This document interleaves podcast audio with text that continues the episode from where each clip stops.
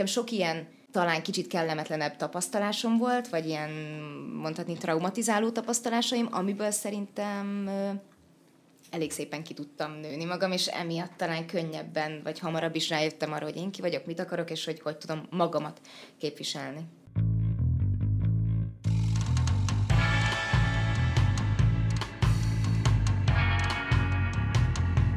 Sziasztok, én Viki vagyok. Én Maci. Én pedig Julcsi, és ez itt a Skip Intro, a mai vendégünk pedig Staub Viki, akivel a mindenféle dologról fogunk beszélni, ami a nők a filmiparban, és, és majd mindjárt kifejtjük, de kérlek köszönj be te is, és egy Sziasztok, kicsit én is Viki vagyok. yeah! Mondasz magadról pár szót, hogy hol láthattak eddig téged az emberek, aki véletlenül nem ismer. Uh, hát sokféle dolgot csinálok sorozatokba, filmekbe szinkronizálok is, hangomat hallhatták az emberek párszor, nem tudom. Illetve, hogyha Csepelen jártok, akkor ott is láthatok, mert ott is dolgozom. Tehát mindenfélét is csinálok, mindenfele megmozdulok. Ez mennyire megúszós, azt hittem, hogy felkészültél rendesen, és bemutatod a vendéget, de inkább átdobtad a labdát. Én meg visszadobtam. Mire gondoltok pontosan? Um, Viki nagyon szuper filmekben és sorozatokban szerepelt, amiről mindenképp fogunk beszélni. Például az Arany Élet harmadik évadából is ismerhetitek, vagy legutóbb a moziban a Játszma című filmből, és egyébként szinkronizál is például a Wednesday című sorozatban hallhattátok nemrég. Most komolyan, tehát megcsinálta a házi feladatot, de, akkor, de akkor olvasta fel, amikor számon kértem. Na, de a lényeg, hogy Viki színésznő, és ezáltal a filmiparban dolgozik, úgyhogy meg fogjuk kérdezni a tapasztalatairól, és arról, hogy milyen fiatal nőként elhelyezkedni itt, illetve beszélni fogunk arról, hogy milyen szuper, nem szuper női karaktereket játszott, és hogy mindannyiunk számára mit jelentenek a jó női karakterek a filmekben és sorozatokban. Komplex. Bocsánat, ja, nem akarok először adni, csak így, így létezik a fejemben a fogalom, hogy hogy komplex? Komplex női karakter, ja, amivel nem jó, sok nem? van. Ja, ja, hát ki, ki, attól függ, hogy... Ja, vége. Köszönjük szépen, hogy itt voltatok. Sziasztok. Viszont, uh, ugye átküldtem neked a műsortervet, de egy valamit kihagytam belőle. Jaj, de jó. Minden, de szándékosan. Tehát, hogy minden, minden új vendégünk esetében neki szegezünk egy darab kérdést, hogy árulja el, hogy mi az a guilty pleasure film vagy sorozat, amit mindennél jobban szeret a világon, de nem merni elmondani senkinek, ezért most inkább elmondott pár ezer embernek itt ebben a podcastben. Szóval mi a kedvenc... Bocsán, pontosan mit jelent az, hogy guilty pleasure? Amit neked jelent. Most így Amit elsőre. cikinek érzel. Ami ez a ciki, de... Aha. Amit nem akarod bevallani, hogy te azt nagyon szereted. Az van, hogy igazából én nagyon sok ilyen ciki, gagyi sorozatot, filmet, Például az összes karácsonyi filmet, amikor karácsonyi időszak jön végignézem, tehát az összes ilyen, tehát nem nagyon van olyan, amit így ciki, és nem vallanék be, de most ami egy, ami eszembe jut, és amit még mai napig néha így rákeresek, és reggel így ezt szoktam nézni így a kávé mellé, a Totally Spice született kémek. Oh. Amiből Na, egyébként zseniális. amúgy zseniális, és annyira zseniális, hogy most csinálnak belőle egy újabb évadot. De nem élő szereplőset csinálnak nem. belőle? Tudom, hanem, vagy lehet, nem tudom. Én csak éppen, hanem hogy, de hogy, hogy a lényeg az, hogy annyira felkapott volt annó, hogy most kitalálták, hogy akkor újra összehozzák ezt a dolgot. Úgyhogy annyira nem is ciki hogy a Totally Spice nézni. Egy picit vissza kell kanyarodnom a karácsonyi filmekhez. A, a Hallmark szintű karácsonyi filmekről beszélünk, vagy vagy úgy minden, csak a kevésbé? Minden. A leggagyibbnál gagyibbas gagyi. Amikor arról szól, hogy Nyilván a konfliktus az ugyanaz, a vidéki lány visszakerül a otthonába, és aztán visszajön a csávó, aki régen a szerelme volt, és aztán konfliktus, happy end, örökre együtt élnek, ennyi. Aha. Vagy éppen a vidéki csávó megy vissza a városba, és tehát, hogy tipikus. ez a, ez a Ezek körülbelül 20 karácsonyi filmet leírtál. Igen, igen, igen. Nyilván a, a, a reszkesetekben, én reszkesetekben török fan vagyok, tehát nincs karácsony Kevin nélkül, nekem az fontos. Az első kettő, ugye? Igen, uh-huh. igen. A Holiday-t is meg szoktam nézni, és igazából, meg a szilveszteréje, de az már inkább nem karácsonyi, de majdnem. Úgyhogy uh, igen, ezek mindig lemennek karácsonykor. Oké, és, és ez mikor kezdődik? Pont ezt akartam kérdezni. Mert hogy mondtad, hogy jaj, már karácsonyi hangulatod van, és Igen. hogy milyen jó, hogy a Let It Snow sem Igen, én nem az az ember vagyok, aki így vágja centivel azt, hogy így, hány nap, még karácsonyig, és ú, de várom, de egy hónapja feldobott nekem az Instagram egy olyan videót, hogy milyen karácsonyfa ötletek lehetnek, úgyhogy tudom, hogy idén a karácsonyfám az mi lesz, az égő soromat fogom szépen a falra feltenni, mm-hmm. és felakazgatni így a szögekre, hogy egy karácsonyforma legyen, ami tök praktikus lesz, mert tavaly vettem egy rendes karácsonyfát, és az nagyon nehéz volt takarítani, hogy folyamatosan lehullik, a kiskutyám belelép, úgyhogy ez most így sokkal egyszerűbb lesz. De amúgy, bocsánat, visszatérve a kérdésedre, nem adok neki egy hónapot, de szerintem meg fogok nézni egy karácsonyi filmet. Szerintem, hogyha még egy kicsit beszélünk róla, akkor van rá esély, hogy már ma este megnézel egyet? Figyelj, arra van esély, hogy most, ahogy így visszaemlékszem, egy másfél hónapja néztem egy olyan karácsonyi filmet, ami ami nyáron játszódik, de hogy igazából egy ilyen stúdióba, hogy nyáron vannak, és forgatnak egy karácsonyi filmet, amire nincs pénz, és akkor jön egy pénzügyes, aki azt mondja, hogy erre nincs pénz, de nyilván beleszeret a nőbe, és akkor oh, mégiscsak meg van mentve a karácsonyi film. Ennyi. Ezt másfél hónapja megnéztem. Szerintem ez legális, ez legális. Azért nem, nem az van, hogy nem lehet olyan filmet nézni, hogy van karácsony, érted? Persze. Csak decemberben. Meg novemberben már szerintem szabad, de nem tudom, ki, ki hogy van vele. Hú, ez messzire visz, ez a mikor kezdjük el feldíszíteni a karácsonyfát. Mikor legít, hogy az Osamban már karácsonyi zenék mennek. Úristen. Jegyzem meg, szeptember 30-a. Tehát, Komolyan. hogy nem viccelek. Tegnap már láttam ö, Mikulásokat. Csoki tegnap, Mikulást. Tegnap a kikben voltunk vásárolni a kislányommal, és már pakolták ki a rénszarvasokat. Jézus. Október másodikán. Mi az Obiban voltunk szeptember elején, és ugye ott mindig van egy nagy rész, ahol a grilles cuccok vannak, és így mondtam, hogy fogadjunk, hogy ha ezt beveszik, akkor a karácsony fog kikerülni, és most egy olyan hibrid volt szeptemberben már, hogy még kim volt néhány grill, a másik oldalon meg már a karácsonyfa díszek, és így nincs átmenet, szóval, hogy ez van, hogy grillezünk, hogy karácsony van, én nem tudom, de Igen. úgy néz ki. Hát figyelj, de hogy eltűnnek a köztes évszakok, a tavasz meg az ősz, tehát hogy ennyi, egész évben sütögetünk, utána jön a karácsony. Pont. uh, Szép és, és, így összeérnek, és, és egyébként az, Osam, az Osamban is egyébként úgy volt, hogy, hogy így szépen ment a, a bullshit tracklist, ahová be volt szépen egy George Michael így, így szépen így, csak így beillesztve. Aztán utána mentünk tovább a, a popszarokkal, de, de hogy így már, már, már a tudat alatt így elkezdik így hinteni, és csak így, így kihallottam, hogy komolyan? George Michael Kare? Aha, jó van. És egyébként Mit néztetek az elmúlt héten? Sajnálom. Sajnálom. Próbáltam valahogy elegánsan csinálni, azt nem sikerült, ugye főleg mert felhívtam rá a figyelmet. Én, én nagyon gyorsan túlesek ezen. Én megnéztem a magyarázat mindenrét múlt héten, de mivel jövő héten a Reis Gabi lesz, majd a Reis Gábor a rendező lesz a vendégünk, ezért inkább majd ott beszélek róla, úgyhogy ezt így hagyjuk is talomban. Én ezt néztem. Nagyon néz ki. Én, nekem sikerült az elmúlt két hétben, mert én múlt héten nem voltam, végignézni a Sex Education-t, és én imádtam, és biztos vagyok benne, hogy beszélni fogunk róla a mai részben is még ezentúl. Úgyhogy most én ennyit mondanék. Ó, oh, oké, okay. én is Kell többet? Nyilván egy, szóba fog én jönni, nem? Én néztem, és én az első hány részes? Azt hallottam, hogy nem részes. szeretted, és nagyon-nagyon érdekel, hogy az miért nem. Az első hat részeit. Nekem azt írta az internetem, hogy a Viki nem szerette. Igen, az első hat részt én nagyon utáltam, és az utolsó wow. kettő meg kell követnem magam. Mi az, hogy utáltad komolyan? Hát, Mit? Ez a, ez a Maeve Otis szál, ez, ez nagyon, ez na- nagyon sok volt már nekem, és nagyon unalmas volt. Nézted? Mi ez? Hogy, hogy sok? Még nem néztem a legújabb évadot, de nagyjából képben vagyok. Pontosan ugyanazokat elkezdték újra játszani, és hogy voltak ilyen teljesen felesleges részei ennek. Mi? És Micsoda? Hát Mond, kikölt, muszáj példát mondanom. A kiköltözés, meg, meg ahogy visz, tehát, hogy... Mi az, hogy kiment a Mév Amerikába tanulni, az felesleges volt? Igen. Miért? Mert visszajött. Három rész Mert... múlva visszajött. De miért és jött vissza, Miki? Ne hülyéskedj már. Tudom, tudom, de hogy ezt ugyanúgy itt is lehetett volna játszani, és nem tudom, nekem nagyon, What? nekem nagyon erőltetetnek tűnt az a része a, a, a régi karaktereknek a részei, meg hogy én, én örök fanya vagyok a Adam Groff, ki, a, a, nem, Edemnek hívják. Edem. Nekem Edem az egyik kedvenc karakterem.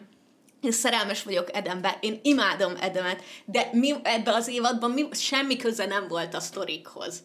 Én imádtam, hát, hogy saját ő volt a spin van. Ő volt a spin-off karakter, vagy a, vagy a spin-off része a sorozatnak. Nem, úgy, én szeretném érteni, hogy mit utálsz benne, de esküszöm nem értem. Mármint, hogy szerintem Mévnek a, a sztoria, hogy ő az okos lány, akinek az a nagy esélye, hogy elmehet tanulni valahova, és elmegy tanulni valahova, és látunk egy ilyen távkapcsolatot kvázi, és aztán elég nyomós indokkal hazajön, és akkor az a kérdés, hogy visszamegye vagy nem, és ki tud-e törni ebből a dologból, Na, vagy mondom, nem. hogy és az utolsó kettő rész már nagyon jó volt, szóval, hogy az már nagyon Na jó, de jó így volt. visszamenőleg sem De ahhoz el kell szereted. menni, hogy visszajöhessen. I- i- igen, igen, ezt értem, ettől függetlenül öt részen keresztül ültem, és unatkoztam, hogy miért nézzük, hogy a Mév ott ült tanórákon, és hogy a szobatársa szexel. Úgy érzem, hogy két különböző sorozatot néztünk. Nincs semmi baj, csak szerintem nekem, nekem nagyon mondom, az tetszett. első és 5-6 résznek az a, a klasszik régi karakterek, az nagyon nem, az újak, azok szerintem tök izgik voltak, meg tök jó új történetszálak voltak, például a e, e, Kutigatva. Ő, ő, neki, Mármint, hogy az eredet, az igazi Az eredeti. Kutigat. Na, például neki ez a, ez a De lehet, hogy ez vallásos ilyen vonala. csengetős, csádi, néma ennel kell mondani, nem tudom. Kutigatva. Neki a, neki a vallásos szála, az nagyon tetszett, de az is az utolsó három részben történt vele igazából. Na jó, figyelj, én úgy érzem, hogy most már spoilerezünk. Amúgy nem, de a vallásos dolog az végigment, csak a, a legvégén jutott el egy olyan szintre, ahol így azt mondtad, hogy oh, ezért kellett behozni, és úgy általában barom érdekes szerintem azt látni, hogy valaki, aki az LMBTQ közösségnek a tagja, és amúgy vallásos, hogy ez így hogy működik. Szerintem ez egy tök izgi dolog, amit nagyon-nagyon ritkán látunk képernyőn. A másik meg, hogy a mévnél ugye Bocs, spoiler, van egy olyan rész, hogy azt mondja, hát de most eddig is mondtunk olyan dolgokat, amit amúgy, tehát hogy beszélünk róla, akkor beszélünk róla, hogy a, a tanár azt mondja neki, hogy nem vagy elég jó, és hogy nem leszel író, és akkor ő teljesen összeomlik, és utána szembenéz a tanárral, és elmondja neki, hogy én nem úgy nőttem fel, hogy nekem mindig mindenki azt mondta, hogy milyen zseniális és okos és jó vagyok, úgyhogy ha nekem egy ilyet mondasz, akkor én azt elhiszem, és, és nekem ez, tehát hogy ez a minden, és hogy helyre teszi a tanár, Tökéletes, például hogy nem mondhatsz, két-három rész. Ez is ott de volt. ba...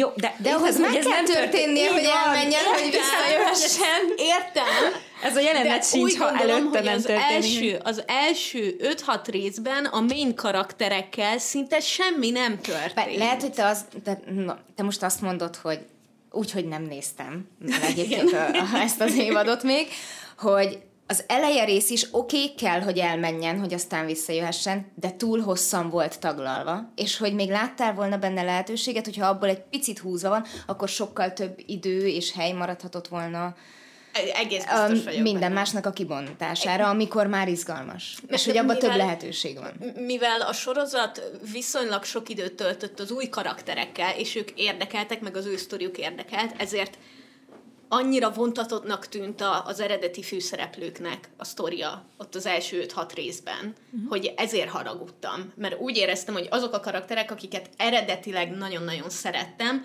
azok ilyen dögunalmas szarok voltak hat részen keresztül. És aztán ezért mondom, hogy az utolsó két rész meg nagyon király Hát de ha volt. azt mondod, hogy vannak új szereplők, amiket pedig meg kellett, hogy szerettessenek az emberekkel, meg központba kellett hozni, akkor nem lehet ugyanannyi figyelem a régi szereplőkön, és akkor azt el kell fogadni, hogy úristen, de én miattuk akarom nézni, ez egy szar. Nekem ez abszolút ilyen érzelmi dolog, hogy nekem ezért nem tetszett az első hat rész. Az a baj, nekem meg érzelmi dolog az, hogy mennyire szerettem, mert hogy a Lorinnán, ugye, aki ezt csinálta, ezt a sorozatot, szerintem zseniálisan ért hozzá, és uh, én valószínűleg azért vagyok ilyen érzelmes, mert én nagyon szeretem Lorinannak a munkásságát, ugye ezt ő csinálta ezt az egészet, és szerintem nagyon sok iszonyú fontos dologról beszél, mint például ugye a transz, a transzneműeknek a, a, az életéről, a nehézségeiről, az, hogy őket jobban lássuk azt, hogy mivel küzdenek, és amellett, hogy iszonyatosan sok fontos témát érint ez a sorozat, szerintem az utolsó évadban is, aminek az eleje nekem is furcsa volt, mert nekem ez a suli, ez egy kicsit már ilyen Na, ilyen, kérlek, mi ilyen nem létezik. ez, hogy de köz- oda megy az Otis valahova, ahol már van egy szexterapeuta, és azt nézzük öt részen keresztül, hogy jaj, de hát én vagyok az eredeti szexterapeuta, jaj, most akkor nekünk mindenképpen versengenünk kell, és csak egy szexterapeuta lehet az iskolában, hogy így, what? Nem tudom, szerintem, so, szerintem sok történetet el tudtak mesélni ezen keresztül is, és én ebben annyira sok értéket látok, és annyira kevés sorozat tud ennyi fontos és nehéz témáról beszélni, hogy közben élvezhető, és okos, és új, és vicces, és nem erőltetett, és izzadság- izzadságszagú, hogy szerintem zseniális. Ennyi. És én, én nagyon drukkolok ennek a nőnek, és nagyon, nagyon várom azt, hogy miket fog még csinálni, mert hogy ezelőtt csak ilyen kis rövid filmei voltak, és most már így belementünk a témába, mert nekem ő az egyik olyan női írórendező, aki, akinek én nagyon várom azt, hogy hova fog menni, és mit csinál. Nem Ezért gondol- voltam ilyen érzelmes, bocsánat. Nem gondoltam volna, hogy a, mit néztünk a héten, át fog csapni egy Sex Education kibeszélőbe, ami gyakorlatilag egy réddé fajul, tehát hogy így Jó. Uh, Viki, te mit néztél a héten? Ezt, ezt befejeztem, szóval. Viki, mit néztél a héten? Másik É, é, én, én megnéztem a Whitney Houston filmet. Ú, és milyen volt?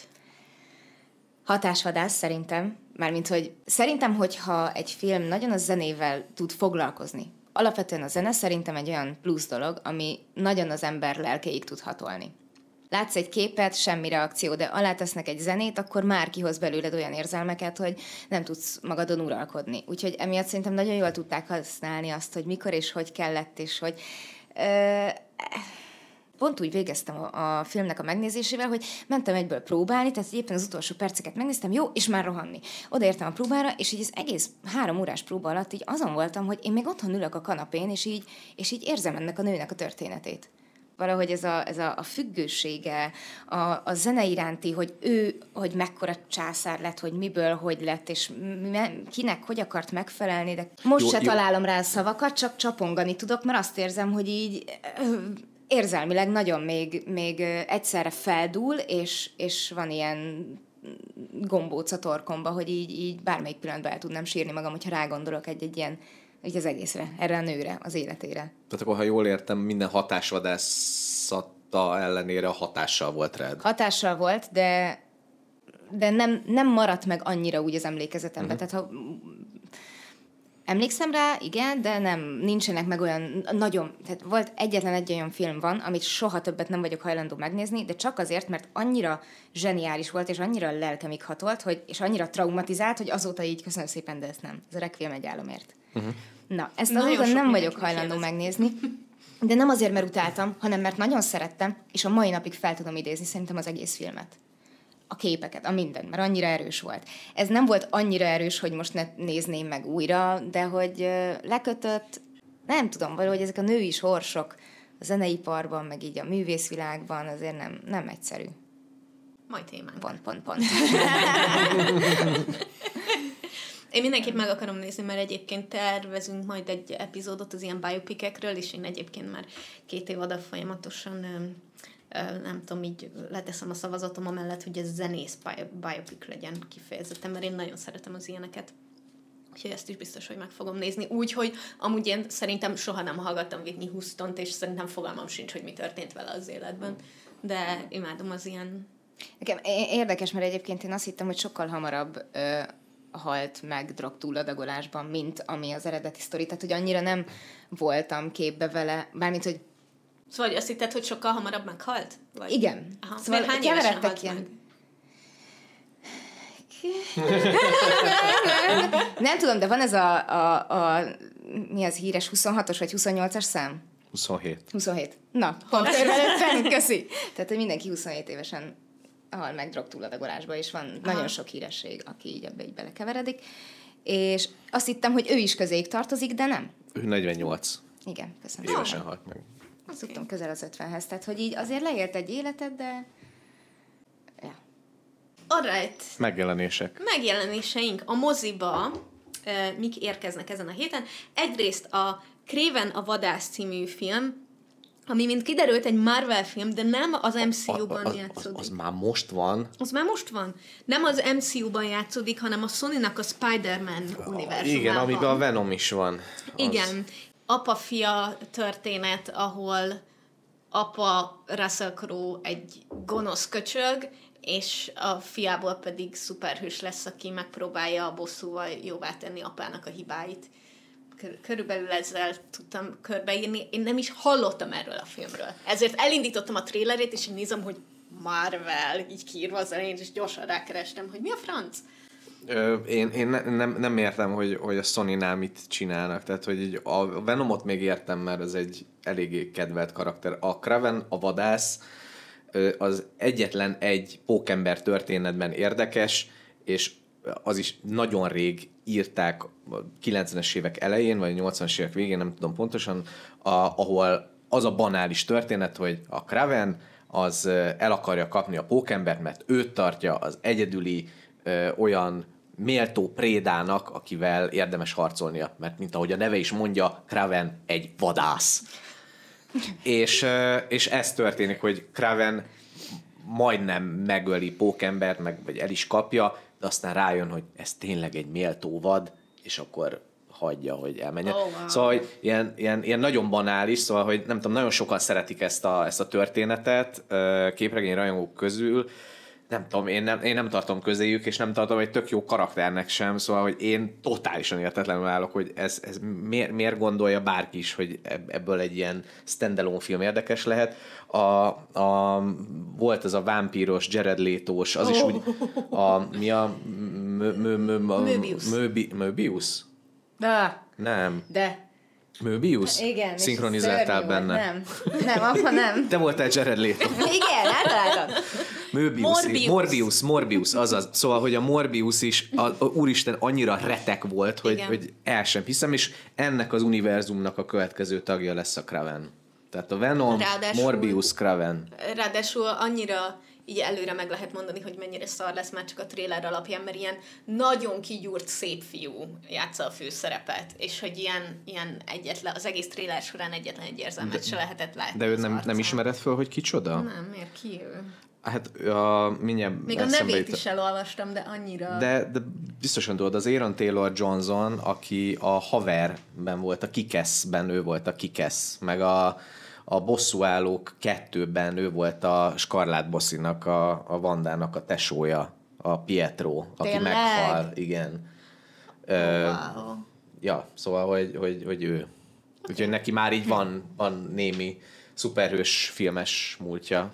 Jó, hát majd Nagyon. ha valahova streamingre felkerül, majd akkor megnézem, de hát azért annyira nem izgatott fel a dolog. A következő film, ami érkezik, az az 57 másodperc címet viseli, és Morgan Freeman az egyik főszereplő, a másik pedig Josh Hutcherson, akit az Éhezők viadalából ismerhetünk Pitaként, és um, arról szól, hogy egy Morgan Freeman egy, egy tech mogul, és a, és a fiatal fiú pedig egy ilyen tech blogger, és akkor elmegy valami rendezvényre, de a lényeg, hogy talál egy gyűrűt valahol valamiért, és a gyűrű segítségével 57 másodpercet vissza tud utazni az időbe. És hát nyilván először szerez nagyon sok pénzt, aztán utána meg meg akarja menteni a világot. De ilyen időutazós skifi egy kicsit. És ez az 57 másodperc... Mert ez pont időutazás annyi. van benne? pont 57 másodperc? Na, na, pont ezért gondolom azt, hogy valami jelentősége lesz az 57-es számnak, és hogy valahol három másodpercen fog valami elcsúszni. Mert az 57 másodpercet az pont nem tudod percben mérni, és ezért biztos, hogy a hiányzó három másodperc lesz valahol a kulcs. Amúgy tök gáz, hogyha ezt így előre meg tudom mondani, nem? A következő, ami érkezik, az a Fűrész X, vagy a Fűrész 10, ami egyébként nem tudom hogyan, de Tobin Bell újra visszatér John Kramernek a, a szerepében, úgyhogy már 81 éves a csávó, vagy nem tudom, de ismét ő fogja eljátszani. Ez az első és a második rész között játszódik, ezért érdekel, hogy mert mint tudom, hogy egy idő után az öreg csávók csak öreg csávóknak néznek ki, de nem tudom, hogy mikor jött ki az első fűrész. Hát legalább nem 20 tudom. éve, nem? Szóval Pont azt akartam kérdezni, hogy a, a, fel tudom venni a fonalat, hogyha az előző nyolcat nem láttam, de akkor ezek szerint igen. igen, csak az elsőt kell megnézned. És azt meg én még pont láttam amúgy. Én is, többet nem. És a, a, egyébként a thriller alapján pont ugyanazt tudja, mint az összes többi fűrész. Meglepő módon. A következő, ami jön a moziba, az a Tehu, egy kis teve, nagy kalandja, ami egy francia kalandfilm, amiben egy villámgyors kis tevét talál a kisrác, és teve versenyekre megy vele, és annyira sokat nyer, annyira sok teve versenyen nyer vele, hogy felkelti a figyelmét nagy teve moguloknak, akik meg akarják szerezni ezt a villámgyors tevét. Szóval a Tétova Teve Klubnak a élőszereplős adaptációja? Vagy? Nem hiszem, ott nem nagyon gyorsak a tevék. Ja. És elég sokat tudok beszélni a Tétova Teve klubról, Tudom. szóval nem menjünk Nem is akarom kinyitni ezt az ajtót. A következő, ami érkezik, az a 999-es szoba című dokumentumfilm, ami egyébként egy 1982-ben megjelent dokumentumfilm, a 666-os szoba ú- utódja egy kicsit, akkor ugye azt Wim Wenders készítette, és megkérdezte 16 kollégáját, hogy hogyan látják a mozi jövőjét és a filmipart, és ennek mintájára a tavalyi évben újra megcsinálták ezt, és arról beszélnek benne, hogy így a, a digitális világ és a streaming hogyan változtatja meg a filmipart, és mi lesz a filmiparnak a jövője, és olyan uh, arcok szerepelnek benne, és mondják el a véleményüket, mint például David Cronenberg, vagy Ruben Östlund, uh, Sorrentino is beszél benne, szóval nagyon sok uh, híres filmesnek hallhatjátok a gondolatait benne. Múlt héten volt egy event egyébként, eh, ahol meg a, a vetítés után eh, magyar rendezők csinálták ugyanazt. A Hajdú Szabi, az Enyedi Ildikó, meg a, meg a Lerinek a rendezője, így hárman beszélgettek nyilván ugyanerről a témáról, tehát egy kicsit így tovább ment a film, és ők így a színpadon beszélgettek erről. Mindegy, ez csak ilyen lábjegyzet. Ezt már nem tudjátok megnézni, mert már nincs. Viszont ami jön a moziba, és meg tudjátok nézni, az a magyarázat mindenre, amit a Maci az előbb említett, ugye Reis Gábornak az új filmje, csütörtöktől van a moziban, úgyhogy nézzétek meg, mert jövő héten mindenképpen fogunk róla beszélni. Ezen kívül, ami érkezik, az HBO Max-ra a Tények és Áltények című hát sorozatnak ilyen special kiadásaként uh, jön. Donald Trumpról, Ted Bundyról és Michael Jacksonról is egy-egy special epizód, ahol ugye ilyen, azt hiszem, Faking It, ez, a, ez az eredeti címe ennek a sorozatnak, ami amúgy egy Discovery sorozat, és uh, mindenféle um, tárgyalásokat uh, dolgoznak fel, ahol ami után nyomozók és, és törvényszéki szakértők próbálják felgöngyölíteni, hogy volt-e csalás az ügyben. Azt nagyon körülményesen fogalmaztam I- Igen. Próbáltam keresni a szavakat a fejemben. De a lényeg, hogy az ő karaktereikről, ők bizonyos tárgyalásairól és csalásairól ö, szóló dokumentum sorozatrészek. Ezen kívül érkezik a Zászlónk halált jelent, vagyis az Our Flags Means Death-nek a második évadának az első három része. Tudom, hogy ezt nagyon sokan imádják ezt a sorozatot. Ezen kívül pénteken jön egy új sorozat, a The Winter King, vagyis a Tél királya. Ennek az első két része érkezik, és ez Arthur királyról szóló kosztümös uh, sorozat. Valamint felkerül az HBO Max-ra az Éhezők viadalából mind a négy film. Mielőtt majd még novemberben pedig érkezni fog a, az új prequel film a moziba egyébként. És ezen kívül még streamingre jön az Are You There God, It's Me, Margaret. Én yes. azt akarom. Én azt nagyon akarom. Yes. Te király. És, és ugye ez Judy Bloom-nak a könyve alapján készült, ami egyébként Amerikában egy ilyen széles körben elterjedt könyv, egy, egy Ahelyett, hogy azt mondja, hogy bestseller. Tehát, hogy... Bestseller! miért, ez, miért vagy ma ilyen körülményes? Nem tudom. Sajnálom igyekszem, jó, igyekszem. Egy kisiskolás lányról szól, és ahogy ő eléri a tinédzserkort, és hogy milyen változások vannak így a kapcsolataiban, meg így a saját testében, meg így a szexuális felvilágosító óra is van benne, és hogy így hogyan lesznek tisztában a testük működésével a fiatal lányok, meg az első menstruáció, meg a, amikor először melltartót vesznek, nagyon cuki, és egyébként Rachel McAdams mm-hmm. játsza benne Meg ki van még? A Rachel McAdams, de ki a, a, van egy nagymama is Kathy benne. Bates. Igen, igen, igen. Ja. A, a Chelsea-t meg nem ismerem, de biztos, biztos nagyon jó Majd lesz. valaki biztos lesz belőle. Mármint, hogy érted, most egy 11 évest játszik, ja, gondolom, ja, majd, majd 5-8 év múlva már tudni fogjuk a nevét. Ezen kívül jön a Reptile című thriller film, ami Justin Timberlake az egyik főszereplő benne, és ez egy ilyen klasszikus kiégett, kiégett nyomozó megpróbálja az utolsó ügyet felgöngyölíteni, de egy csomó titokba és hazugságba ütközik a saját életében.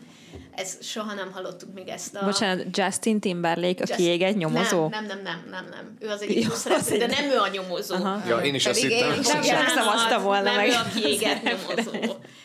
és amúgy nagyon tetszik, hogy az a, az a tételmondata a, a filmnek, hogy shed the lies, és hogy ezért reptile a címe mert ugye a hüllők levedlik mm-hmm. a mhm. bőrüket, mint ahogy ők most a titkaikat le fogják vedleni. Mm-hmm. Ezen kívül jön még a Pet Cemetery Bloodlines uh, című film, ami ugye a kisállatok temetőjének a prequel filmje, amire mindenki nagyon-nagyon várt. Plusz ma uh, kijött az utolsó epizódja az Ahsoka első évadának, és nem hagyják annyiban, ha holnap pedig érkezik a Loki második évadának első része. Úgyhogy A Disney nem hagy nekünk egy nap szabadságot sem. Hála. Nekem én a hagy, Lokit, na, én a Lokit nagyon várom. A Lokit én is várom, az Ahsoka szörnyű volt. Tényleg? Szerintem Én még borzasztó kettő volt. le vagyok maradva. Nem akarok róla beszélni, csak így fölteszem a polcra, és szerintem rettenetes volt. Szerintem felteheti neked a chat az első kérdést, ha már így belevágunk a témában. Volt, volt, volt több is. E- Igen? E, igen, még fönt, lett- föntebb volt egy olyan, hogy üzenem Stau Viktóriának, hogy nagyon jó volt a játszmában, ez, ez úton is, és volt még egy, amit már elfelejtettem, és az, hogy Stau Viki, te miben láthatjuk legközelebb? Hát, amiről beszélhetek is, de az most színház lesz kivételesen. Pedig nem...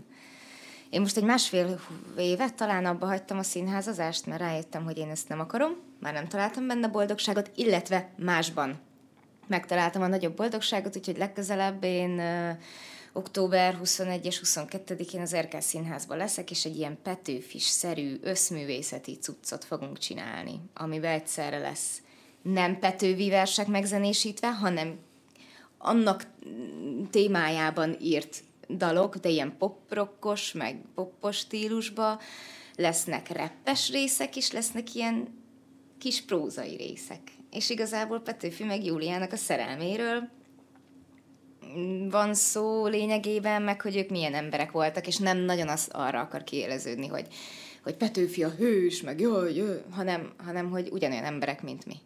Úgyhogy legközelebb ott vagyok látható, és nem tudom, hogy beszélhet, szerintem még nem, már, mint hogy kijött a hír arról, hogy mi az a legközelebbi sorozat, amiben dolgoztam én is nyáron, de nem tudom, hogy nem, nem, nem, mert nem sokára lesz a sajtótájékoztató, úgyhogy nem beszélhetek arról.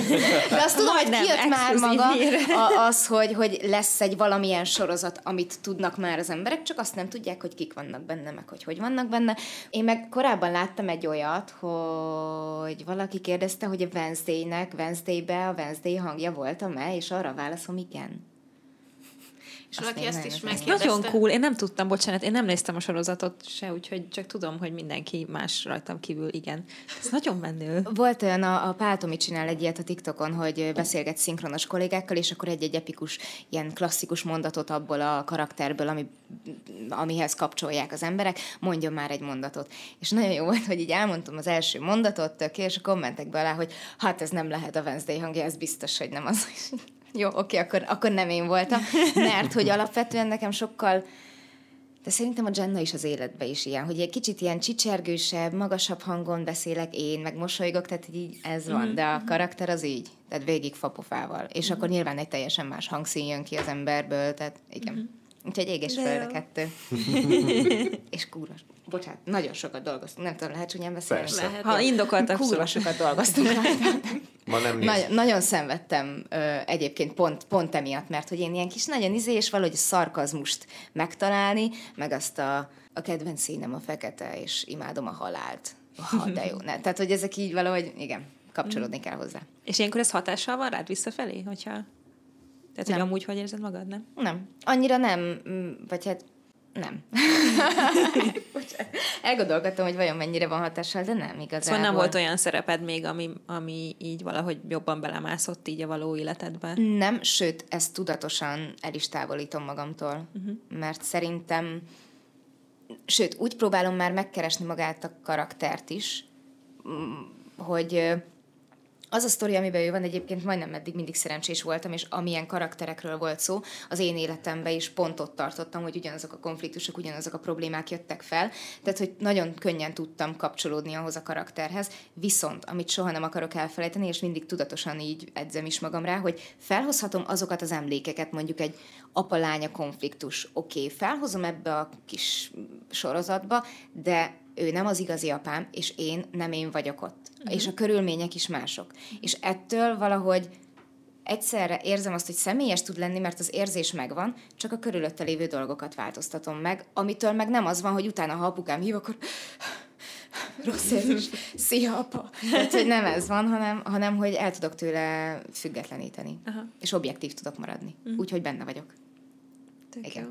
Pedig ezt azért nagyon sok színész magával viszi, hogy így Ez a, ez a method marad. acting egyébként, ezt hívják Nekem még, kb. amikor 11 évesen elkezdtem színházba járni, megjátszottam, akkor láttam ilyen idősebb kollégákat, akik előadás után így kellett egy másfél óra, vagy egy óra, hogy ott így csak ültek az öltözőbe, és így gondolkodtak azon, hogy most így el kell engednie azt, ami most az elmúlt másfél-két órában történt vele, mert hogy annyira beleélt, és hogy ilyen egy-egy mondatokat mondtak, hogy ez nem jó, és hogy annyira ne, a- tehát hogy nem tudom, nem is nagyon akartam ebbe így, ennek így részese lenni, hogy valami így nagyon maga alá temet.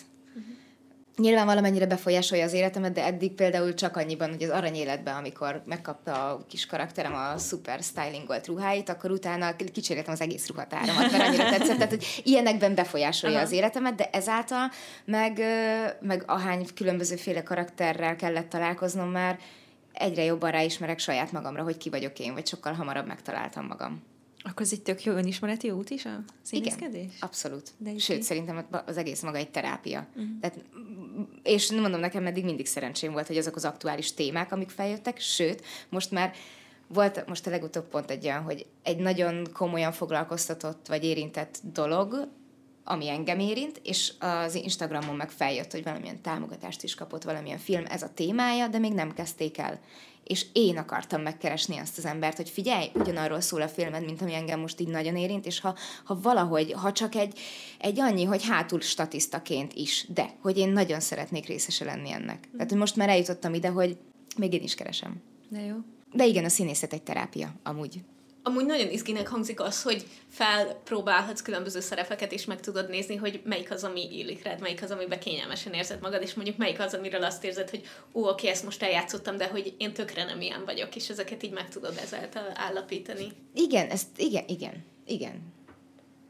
Igen. És amúgy mennyi volt így a, így a legtöbb idő, amit, amit egy karakterbe el kellett töltened. Szóval nem tudom, hogy, hogy, hogy melyik projektednek hogyan mentek a forgatásai, de hogyha mondjuk valamit több hónapon keresztül csináltatok, és minden nap az voltál. A játszma volt ilyen, tehát ez az Abigail karakter, de az, az engem nagyon meg is talált, mert ez is egy vidékről feljött lány, aki feljött a nagyvárosba, naivan, szerencsét próbálni, felkerül az egyetemre, húristen, mi ez a nagyváros, tehát hogy így valamennyire megtaláltam magam benne. Majd, hogy nem egymás utáni napokon forgattunk, egy-két-három hónapon keresztül, nem tudom. De hogy ilyen egy-egy nap szünetek voltak. De hogy nagyon sűrű volt, meg ott sokkal több feladatom is volt, sokkal több jelenet, emiatt sokkal több nap. Szerintem most ez, tehát a játszma volt az egyetlen eddig, ami nagyon, nagyon hosszan, és, és hosszú ideig az életem része volt a mindennapokban. És mondjuk a királyban, A király nagyon érdekes, tíz napom volt összesen. wow, azt tíz nap Tehát- alatt lezavartátok a jeleneteidet? Ezt igen. Ráadásul voltak olyan napok, amikor öltözőbe össze kellett szednem Háfra Mari cuccait, azt kidobni. Az egy jelenet és egy nap volt, mert az kifejezetten Füreden játszódott. Azt hiszem az Anna Grand Hotelbe. Tehát, hogy ott alul a kis, kis helységébe. Tehát oda engem levittek, és csak az, tehát voltak olyan napok, amikor egy nap egy jelenet volt, mert helyszínhez volt kötve. És nagyon érdekes, hogy mindenki mondja, hogy mennyire központi, kar, vagy hogy így ott tudott lenni. Nagyon, nagyon fent voltam, hogy szinte alig, olyan érzés, mintha nem is vettem volna részt benne egyébként. És közben meg mégis, illetve annyira kardinális pontokon jelent meg ez a karakter, meg mindig akkor jelent meg, amikor kellett, és szerintem ez amikor együtt voltak, akkor is akkor kellett, akkor tette helyre éppen a Jimmy-t, amikor kellett, és pont jókor volt a jó időbe, hogy talán ez rám is igaz volt így a sorozaton belül, hogy jókor voltam jó időben, a jó jelenetben, mert vagy lehet, hogy tényleg egy fontos karakter, de hogy nekem nem tűnt fel, hogy ez annyira, vagy tíz nap soknak számít. Nem tudom. Meg hogy nem is napra osztva, hanem maga az a jelenetmennyiség. Ugye tíz rész volt összesen, abból az első öt volt a, a, fiatal a fiatalabb Jimmy. generáció. De hogy ott is a Renától rengeteget dolgozott. Tehát, hogy ő, ő, ő majdnem háromszor annyit volt szerintem, mint én, ha nem többet. Egyébként nagyon vicces, hogy, hogy a, a királyban is ugye ti vagytok az olasz Renátóval, meg az aranyéletben is. Igen. Hát az Aranyélet volt az első filmes. Úristen, ez nagyon vicces volt. Amikor ö, egyszer csak rám írtak Messengeren, hogy szia, az Aranyélet harmadik évadához keresünk szereplőket, és hogy érdekel én meg nevettem egy nagyot, hogy ha-ha-ha, persze. Vagy pont én első éves egyetemistaként, úgyhogy az osztályfőnökeink már az elején mondták, hogy így ide most bejöttök, felvettünk titeket, és most innen öt évig senki se ki se be. Oké? Okay? Jó. Mert hogy benti műhely munka, nem kell kimenni, még kiszakadni. Csak aztán, amikor Na mindegy, én az első két évadot rajongóként néztem, és ezért, ezért nevettem nagyot, amikor felkértek, hogy így, van-e kedvem elmenni, és persze, persze, majd biztos én. És így utólag így visszagondolva, hogy mit gondoltam, és hogy mennyire naívan, ja, úgyse. Meg jó, elmegyek, mert elmegyek, osztályfőnökök elengedtek, hogy legalább nézzem meg, milyen egy ilyen casting helyzet, oké, okay, kipróbálom. Egy hónappal később én írtam, hogy na most akkor így van hír, hogy most megkapom, vagy nem kapom, vagy mi van. Aztán mondták, hogy hát ez ugye ilyen többkörös dolog általában, és aztán még nem szólt a rendező, mondom, jó, de én tök naivan azt hittem, hogy jó, hát most igen, vagy nem, azt ennyi. Nem, rá egy napra hívtak, hogy jó, akkor szeretnének hívni egy callbackre annyira nem ismertem még ezt a világot, és ezt a szót se, hogy így, hogy barátnőnek mondom, hogy valami kol, kol, kol, hát ilyen kolbászhoz hasonló szó. ez volt a lényeg benne, nekem ez maradt meg, de nem tudom mit mondani, ja, callback, igen, igen, és akkor ő is ott mondta a szavakat, mondom, szuper, tök jó, hogy én ez így, nem baj, oké, visszamegyek, és amikor a végén már csak ketten voltunk, akkor már az osztályfőnökök is mondták, hogy hát ez azért egy nagy dolog, mindenképpen menjél, hogyha, de én úgy kezdtem bele, hogy így, jó, úgysem, tehát, hogy csak így kipróbálni, játék játékból. És ezt hogy lehetett akkor megoldani a suli mellett? Ezt hogy csináltad? Szerencsére a nagyobb része a forgatásnak nyáron ment, yeah. és ősszel, amikor már kezdődött a suli, akkor, hogy volt szeptember vége és novemberben volt talán még egy pár napon, meg aztán, amikor téli jelenetek jöttek, akkor még januárban. De az meg azért volt jó, mert olyan vizsgai időszak volt, hogy az ilyen nagyobb mesterségvizsgák, meg ilyen ö, mozgás, meg mindenféle komolyabb vizsgák lementek, és utána már csak az ilyen írásbeli vizsgákra kellett készülni, amire meg mindegyiknél volt három időpont megadva, úgyhogy ott meg lehetett sakkozni azzal, úgyhogy ez is tök szerencsésen jött ki. A laikus nézőinknek árul, el, hogy mi a callback. Ah, callback. Az nem a kolbász, hanem a callback, az, hogy hívnak vissza, tehát, hogy visszahívnak egy következő fordulóra. Ugye? Végül is igen. Én, én, én így, igen. igen. És egyébként szereted a castingokat? Mert valahogy így az, az jött le nekem eddig, hogy valaki vagy nagyon szereti, vagy inkább utálja. Én nem szeretem. Uh-huh. Olyan, sőt, nem, nem ezt mondom, hogy nem szeretem, de nem szeretem, hanem inkább az van, hogy nem is nagyon vagyok az a nagyon lelkiismeretesen felkészülök a, a castingokra. Nem is nagyon szeretek, bevallom őszintén, így az első castingra. Oké, megnézni a szöveget, meg minden, de nem feltétlen az a lényeg szerintem egy első vagy nem tudom, lehet, hogy csak én gondolom azt, hogy annyira utálom, hogy így szarok bele, de közben nem szarok bele, mert nem erről van szó, csak egy ez egy olyan dolog, nem hogy... bele, mert kapsz szerepeket, szóval... Igen, meg nem, hogy így elmegyek, meg, de hogy az első, az elsőnél például nem szoktam annyira rástresszelni, inkább így ez, ez aha, a jó szó rá. Hogy nem feszülök rá, hogy úristen, most akkor mindent átolt szedtig, és úristen, ott volt egy betű, és nem tudom, mert az elején ilyen voltam, de ezt, ezt leküzdöttem, és el is engedtem, mert nem ez a lényeg, nem ezen múlik, uh-huh. hogy most te mennyire profin tudod megtanulni, és mennyire meg tudsz felelni, nem.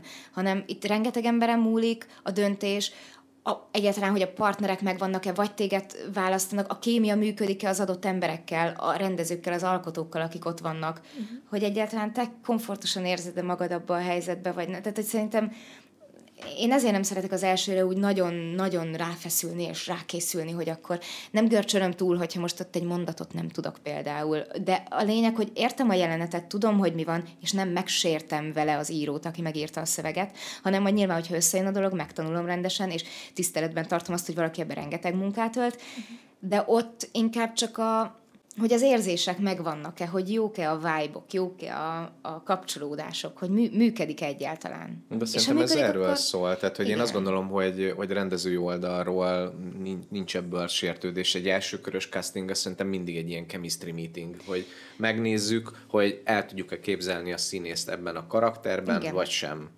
És amikor elmész egy castingra, akkor mennyit tudsz arról, hogy milyen az a karakter, akit játszanod kellene? Változó. Volt egyszer egy olyan hogy felhívtak, hogy lenne egy sorozat, de hogy van-e valahol mi, a, mi az, amikor a szerződésbe beleíratják, hogy... Titoktartási nyilatkozat. Nem, nem. Joglemondó. Nem. kizárólagosság. Az. Kizárólagosság. Igen, ott a pont. Igen. Kizárólagosságom van-e valamelyik csatornánál? És megkérdeztem, hogy miért ez melyik csatornára készül? Miért? Hol van kizárólagosság? Ennél a csatornánál van kizárólagosságom. Jó, akkor be tudunk hívni. hogy így lement az, hogy végül is el is mondhatta volna, hogy melyik csatornára készül az az adott sorozat, mert akkor mondtam volna, hogy hiszen ott van a kizárólagosságom, tehát hogy ez így tök jó. Emiatt változom, mert mondom, van olyan, amikor csak annyit mondanak, hogy be akarunk hívni egy castingra, elküldjük, a szöveget szoktak elküldeni, egy vagy két jelenet, ha egy fontos karakterről van szó, akkor egy karakterleírást, kicsit több infót is, hogyha csak egy ilyen mellékes karakter, éppen, hogy elküldenek egy jelenetet, aztán oda megyek, és majd még ott beszélnek.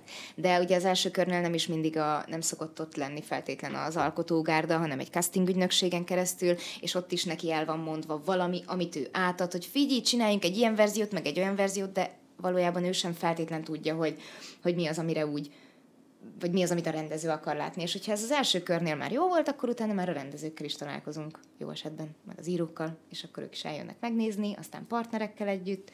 Amikor gimis voltam, pont akkor kezdődött a sorstalanságnak a, a castingja, és, és én is elmentem a, a, a castingra, és baromi fura volt, hogy a Koltai azt kérte a castingon, amit akkor nyilván nem értettem, hogy most nyilván ezt a, a podcast hallgatók nem fogják látni, amit csinálok, de hogy így beállított, hogy profilból így álljak, és nézzek fölfelé.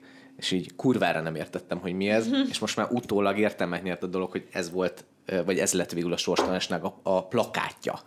Tehát, Na jó, de így... ez, volt a, ez volt a fejében akkor, hogy na, a plakát hogy fog én... kinézni, és majd onnan megyünk nem, tovább. Nem, nem, nem tudom, tehát hogy nyilván utána hogy voltak feladatok, de hogy ez, ez az egyik első volt, hogy akkor így, így profilba izé álljak be, és nézzek fölfelé és így tényleg nem értettem, hogy mi, és utána, amikor már kijött a film, akkor lehet, hogy ah, ah, értem.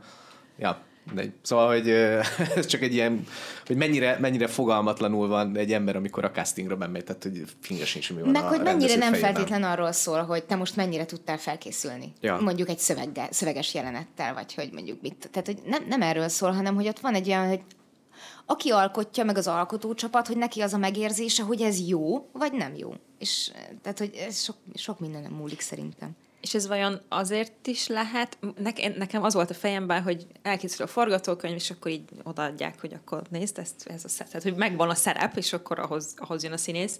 Nyilván ez nem gyakran valósul meg valószínűleg, de hogy ilyenkor az is benne lehet, hogy akit választanak végül, ő is formálja a karaktert mondjuk? Tehát, hogy teret engednek annak, hogy nem az, hogy kész a karakter, hanem megjelensz, és azt mondjuk, hogy ú, és benned van valami kis izé, amit még én ide beleraknék, és akkor, mert az egy tök jó dolog tud lenni, ha ez működik. A játszmában például volt egy ilyen, ö, egy ilyen dolog, összeolvastuk a, a, az, tehát össze, volt egy ilyen olvasópróbánk, elolvastuk végig az egészet, és utána kitaláltuk, hogy hogy lehetne, meg milyen dolgokat lehetne. Két olyan dolog van benne, ami, ami, amit így mi találtunk ki, hogy, hogy én nagyon sokszor szoktam például itt piszkálni a körme melletti bőrt és ezt rágogatni is régebben, most már nem most gyönyörű, hogyha valakit érdekel, de hogy, hogy ezt szoktam piszkálgatni, amikor így feszkós helyzetben vagyok. És van egy jelenet, amikor így az első ilyen jó, lejelentem a, a főnöknek, hogy akkor ez meg ez meg ez történt a Pali bácsival, és akkor nem csinál semmit a Zsolt, csak nézi a kezemet, és aztán rászól, hogy ezt abba hagynád.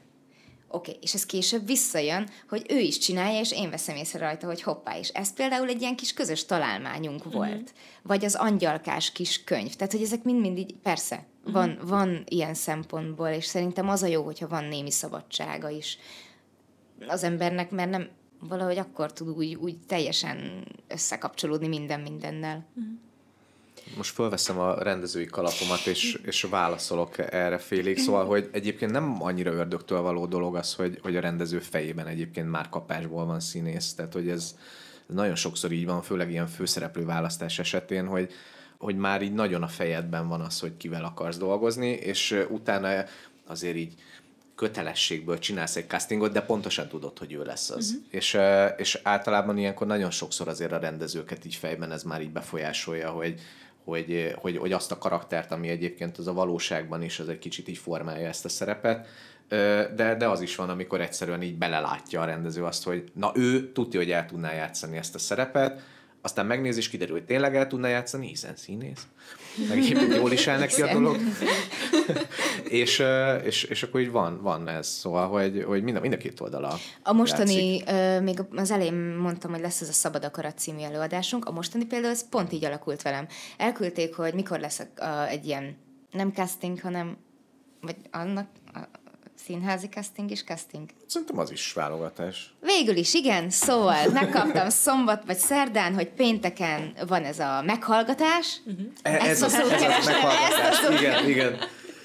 hogy lesz pénteken a meghallgatás, de én, tehát hogy két napra előre azért már egy hétre előre megvan, hogy mikor mit csinálok, úgyhogy nem nagyon lett volna időm rá, nem is mentem el. De egy hétre ráhívtak, hogy én kellek. És most utólag beszéltem a rendezővel, hogy ő úgy találta ki, hogy megvolt először a Petőfi, és aztán beugrottam neki én. De először csak az arcom, és így nem jött a név. Aztán kereste, kereste Viktória.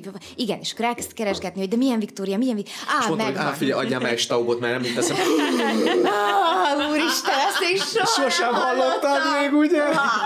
Igen, de hogy, és igen, és így lett, így lett az, hogy casting nélkül is. És akkor te vagy a Szendre. Júlia. Szendre Júlia személyesen. És mi az a pont, ahol így eldöntöd, vagy akkor mennyit tudsz róla, hogy jó, akkor én ezt most elvállalom, vagy mikor hozhatod Már meg az elején megvan az a megérzés bennem.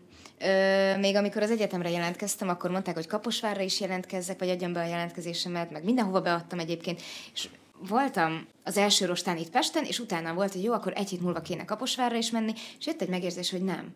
És nem az, hogy azt nem, hanem én ezt akarom. És akkor minden pozitív energiámat oda toltam, ahol és amit én igazán szeretnék. És most már ö, van egy-két dolog, amit bántam, hogy nem jött össze, aztán utólag rájöttem, hogy ennek min- mindennek úgy kell lennie, ahogy van. Az elmúlt másfél évben például volt vagy három-négy olyan színházi előadás, amit így visszamondtam, mert azt éreztem, megjött a kedve, aztán köszi nem. Vagy akár, és, és igen, tehát castingoknál is, hogy így elmentem, vagy éppen az volt, hogy figyelj, tök jó, tök jó hangzik, de hogy így nem, én ezt nem érzem, és köszönöm szépen, de hogy, hogy most én ebben nem akarok részt venni. Megérzés. De akkor most már tudsz nemet mondani. Abszolút. Sőt, szeretek. a, a játszma alakult úgy, ezt a, a Fazival, a rendezővel, Fazakas Péterrel beszéltük, hogy ő azt érezte, hogy hát ez a Viki, ez nem akar forgatni, nem akar filmbe szerepelni, nem akar főszereplő lenni a filmben. Mi van vele?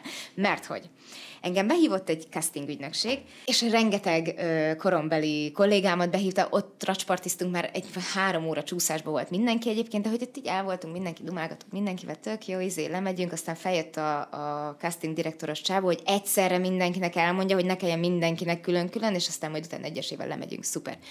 De késésben voltam, és Nyíregyházára kellett volna mennem, majd nem elmentem. Ö, végül megvártam a castingot, hazamentem. Nyilván Nyíregyházára, tök mindegy. Majd hívnak telefonon, hogy engem meg szeretne nézni a rendező, de hogy mikor tudok menni? Hát mondom, hogy most Nyíregyházán próbálok, hát nincs rá idő. Jó, akkor találjunk ki valami online megoldást. Jó, szuper. Én azt elfelejtettem. Úgyhogy a két próba közti ö, délután azért alszok egyetből, így ne ismeretlen számoló ki az. Szia, akkor itt vagyunk a rendezővel, és kapcsolna. Oké, okay, jó, és már videó csak, és szuper, és tök és hát nyár van, és nyáron én mesztelenül feküdtem bent az ágyba, szóval még ez is így hozzárakott egy lapáttal, hogy egy úristen, nagyon meleg van, és nyilván akkor ruhától megszabadul az ember, de hogy ö, videók, aha, hello, szia, közben keresem izét, szerencsére akadozott, úgyhogy nem jött össze. Ez volt az egyetlen máz, a sokadik mázdim. Majd fel kéne mennem Pestre, mert hogy tényleg nagyon meg szeretne nézni a rendező. Felmentem, Zsoltal együtt néztek meg minket egy jelenetben, tök jó volt, tök jól éreztem magam. Majd utána megint hív a rendező, hogy, mert ő nagyon akart engem, és aztán egy időben így le is tette rólam a, a kezét, mert utána az volt, hogy Kéreti hogy magát. nem, igen, igen, kicsit ez volt az érzése, meg az, hogy hát, hogy én egyeztethetetlen vagyok. Mert amúgy hozzáteszem, hozzáteszem, senki nem kérdezte meg tőlem, hogy az az időszak, amikor forgatunk, ráérek-e. Vagy van-e valami dolgom, hanem csak behívtak a casting. Mindegy. Ö, aztán szerencsére megoldódott, mert a, az a rendező, aki rendezett volna egy mesedarabba, ő jobban van azzal a rendezővel, aki rendezte a filmet, és akkor ők így egymás közt így meg tudták boldani, hogy simán lehet, mert ebből nélkülözhető vagyok. Aztán ott kiütött a Covid, úgyhogy nem is próbáltak, úgyhogy végül is az lett volna kár, Jézusom, hogyha nem jön össze a film, ott maradok már, hogy azt a mesedarabot azt muszáj, és aztán Covid miatt mindenki megy haza. Na mindegy. Visszatérve, a faziba úgy jött le ez az egész, mert hogy ő a Banner Casting, vagy most kimondtam, a Banner Castingtól nem kapta meg a, az én casting anyagomat. Tehát, hogy neki már úgy jött le, hogy ő kéri az én anyagomat, és már oda sem mentem el. és aztán felhív, és aztán elfelejtem. Oké, okay, oké, okay, nem baj. Aztán felmegyek, jó, ez jó, de utána meg nem érek rá. Mi van veled, lány? Tehát, hogy így el tudom képzelni, hogy mi volt az ő fejében ezzel kapcsolatban, hogy így majdnem nem jött össze. Ezt most nem tudom, hogy honnan kezdtem el mondani, de tudom, hogy kapcsolódott valamelyik kérdés. Szoktál-e nemet mondani? Nem tudom, lehet, hogy- lehet, hogy nem ez volt a kérdés. Várjál? Nem, onnan, hogy, hogy ne, nem De tudom. hogy a megérzések. Igen, igen. Igen. És hogy ez egy... Aztán, na mindegy. A lényeg az, hogy ez egy nagyon vicces történet volt. És velem, ezen a hogy ponton hogy jött mennyit, mennyit tudtál az Abigailről? Semmit. Konkrétan volt egy jelenet, ráadásul az egy jelenetnek egy kis részlete volt jelenet. Szóval még csak össze se tudtam rakni a szálat, hogy most mi van, meg hogy van, meg mindenki nagy titokban, senki nem beszélt semmiről így a casting ügynökségem, meg semmi. Aztán nyilván, amikor már találkoztam a, a faziékkal, akkor utána ők már elmondták, hogy miről van szó, van egy előzményfilm, ennek a folytatása, ki ez a karakter, mit csinál, tehát hogy így egy-két dolgot így mondott, de igen, de hogy az már, az már ilyen nagyon a vége fele volt, tehát ilyen, ilyen jó, akkor ezt a kört így átugortuk, mondjuk, hogy tovább mentél, és akkor a következő az legyen már személyes, menjél fel. Jó, feljöttem Pestre, és akkor tök jó volt. Szóval akkor ez is ilyen megérzés módja, mert hogy te így tudod, hogy itt jó helyed lesz, meg ez egy jó projekt lesz, és akkor Igen, meg belemész. az, hogy mi, tehát, hogy ö, De azt a mondjuk, tudta, de azt mondjuk próba, tudtad, hogy a vizsgának a, a folytatása ez. az első két alkalommal még nem. Uh-huh.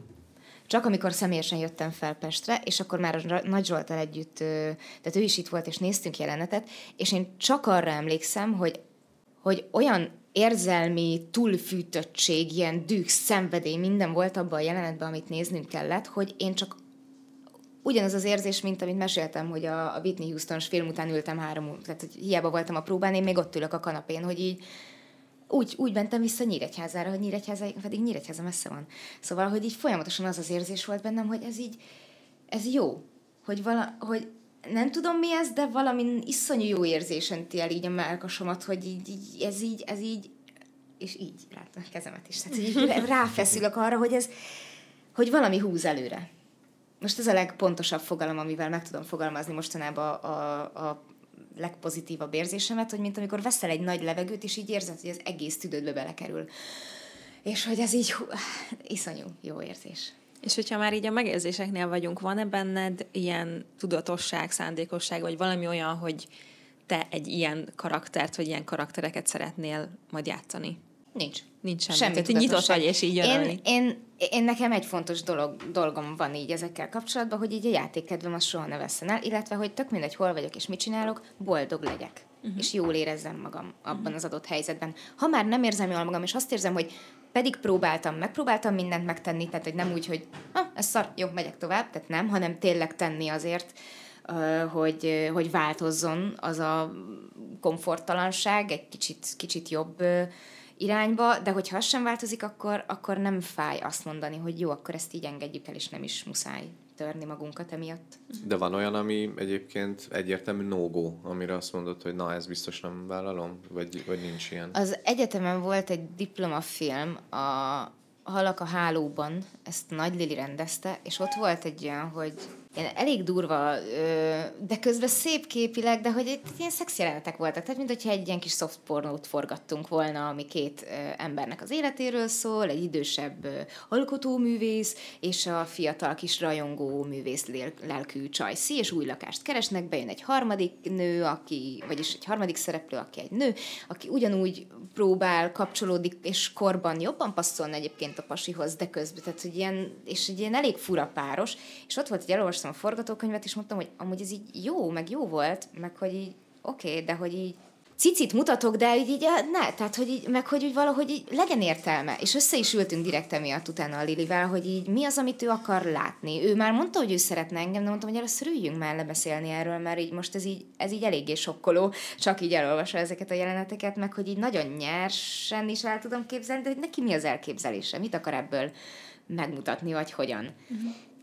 És ha most visszaemlékszem, akkor volt egyetlen egy olyan jelenet, amit egyébként nem voltam rá. Tehát volt egy nap, amikor besűrítettük egy, egy délelőtt, besűrítettük az összes ilyen kicsit intimebb, nehezebb jelenetet, hogy legyünk túl rajta. És azt hittem, hogy már mindenen túl vagyunk. És másnap reggel is kezdtünk egyel, ami nem tudom, hogy hogy, ö, hogy tudtam elfelejteni, vagy hogy nem maradt így az eszembe, de az úgy, ki, az, ha készül rá az ember, akkor kevésbé sokkoló, mint hogyha nem készül, és azt mondják, hogy jó, akkor itt most lovaglópozba üljél rajta, és így ve... Várj, hogy mi? És amúgy meg, várj, mi? De hogyha ott így, ez nem tudom. Ott valahogy még voltam annyira fiatal szerintem talán, hogy itt tovább lendültem rajta, hogy csak essünk túl rajta, és akkor legyen vége. De nem volt kellemetlen, de érdekes bennem maradt. Uh-huh. Most pont, eh, én most tudtam meg, hogy a Intimacy Coordinator, nem tudom, hogy ez magyarul intimitás koordinátor, nem Ez tudom, hogy fordítjuk, de hogy a, az nem HBO kezdte el egyébként az összes sorozatában uh, alkalmazni ezt az új stábtagot, nem tudom, hogy minek nevezzem. Ugye a MeToo mozgalom után vezették ezt be, és a, az Netflixen pedig a Sex Education volt az első sorozat, amiben dolgozott ilyen intimitás koordinátor. Magyarországon mi a helyzet van? Létezik ilyen? Nem. Egyáltalán? Nem. Semmilyen költségvetésű nem, film? Nem Aha. hiszem. Vagy én nem... Én nem találkoztam még ilyennel, de azt tudom, hogy amikor ilyen típusú jelenetek vannak, vagy kicsit, tehát mesztelenségről van szó, azok zárt szetek. Uh-huh. És nem nézheti mindenki. Sőt, a játszmában volt is olyan, hogy a, a Nagy Andris operatőr meg is kérdezte, hogy, hogy van nekem még itt ez a két srác, hogy ők még itt bejöhetnek, mert hogy ők tartják, vagy elkész végig ők, fogták a kamerát, és hogy így nyilván persze tök jó, de hogy, hogy nagyon érdekes, hogy férfiak valahogy sokkal, uh, szerintem ők vannak igazán, vagy nem is az, hogy zavarba vannak, de valahogy nő a nővel szerintem sokkal kegyetlenebbül tud bánni. Uh-huh. Vagy ha nem is kegyetlenebbül, de valahogy úgy, jó, én is nő vagyok, te is, és kit érdekel. Igen, uh-huh. de közben azért mégis egy, egy nagyon intim helyzet. Uh-huh. És emiatt talán mondjuk sokkal több férfi rendezővel dolgoztam eddig együtt, mint nővel, úgyhogy így nehéz most azt mondani, hogy a nők azok kegyetlenek, a férfiak meg jaj, de cukik, mert nem, mert ez mondjuk projekt kérdése is, hogy mondjuk miben mennyi pénz van, és ezt most arra, tehát arra gondolok, hogy minőségében mennyire van ott, és az adott stábtagok is hoznak egy bizonyos szintet, mert volt olyan jelenetem, amikor a zárt szett fogalma az valamelyre fővilágosítónak nem volt egyértelmű, hogy neki nem kell bent ülnie és végignéznie azt, hogy én ott vergődök az ágyon, vagy bármit csinálok, vagy csak szimplán fekszek mesztelenül. Tehát, hogy neked nem kellene ott lenned, és érdekes, hogy csak az én mesztelen jeleneteimnél ült bent. Mm.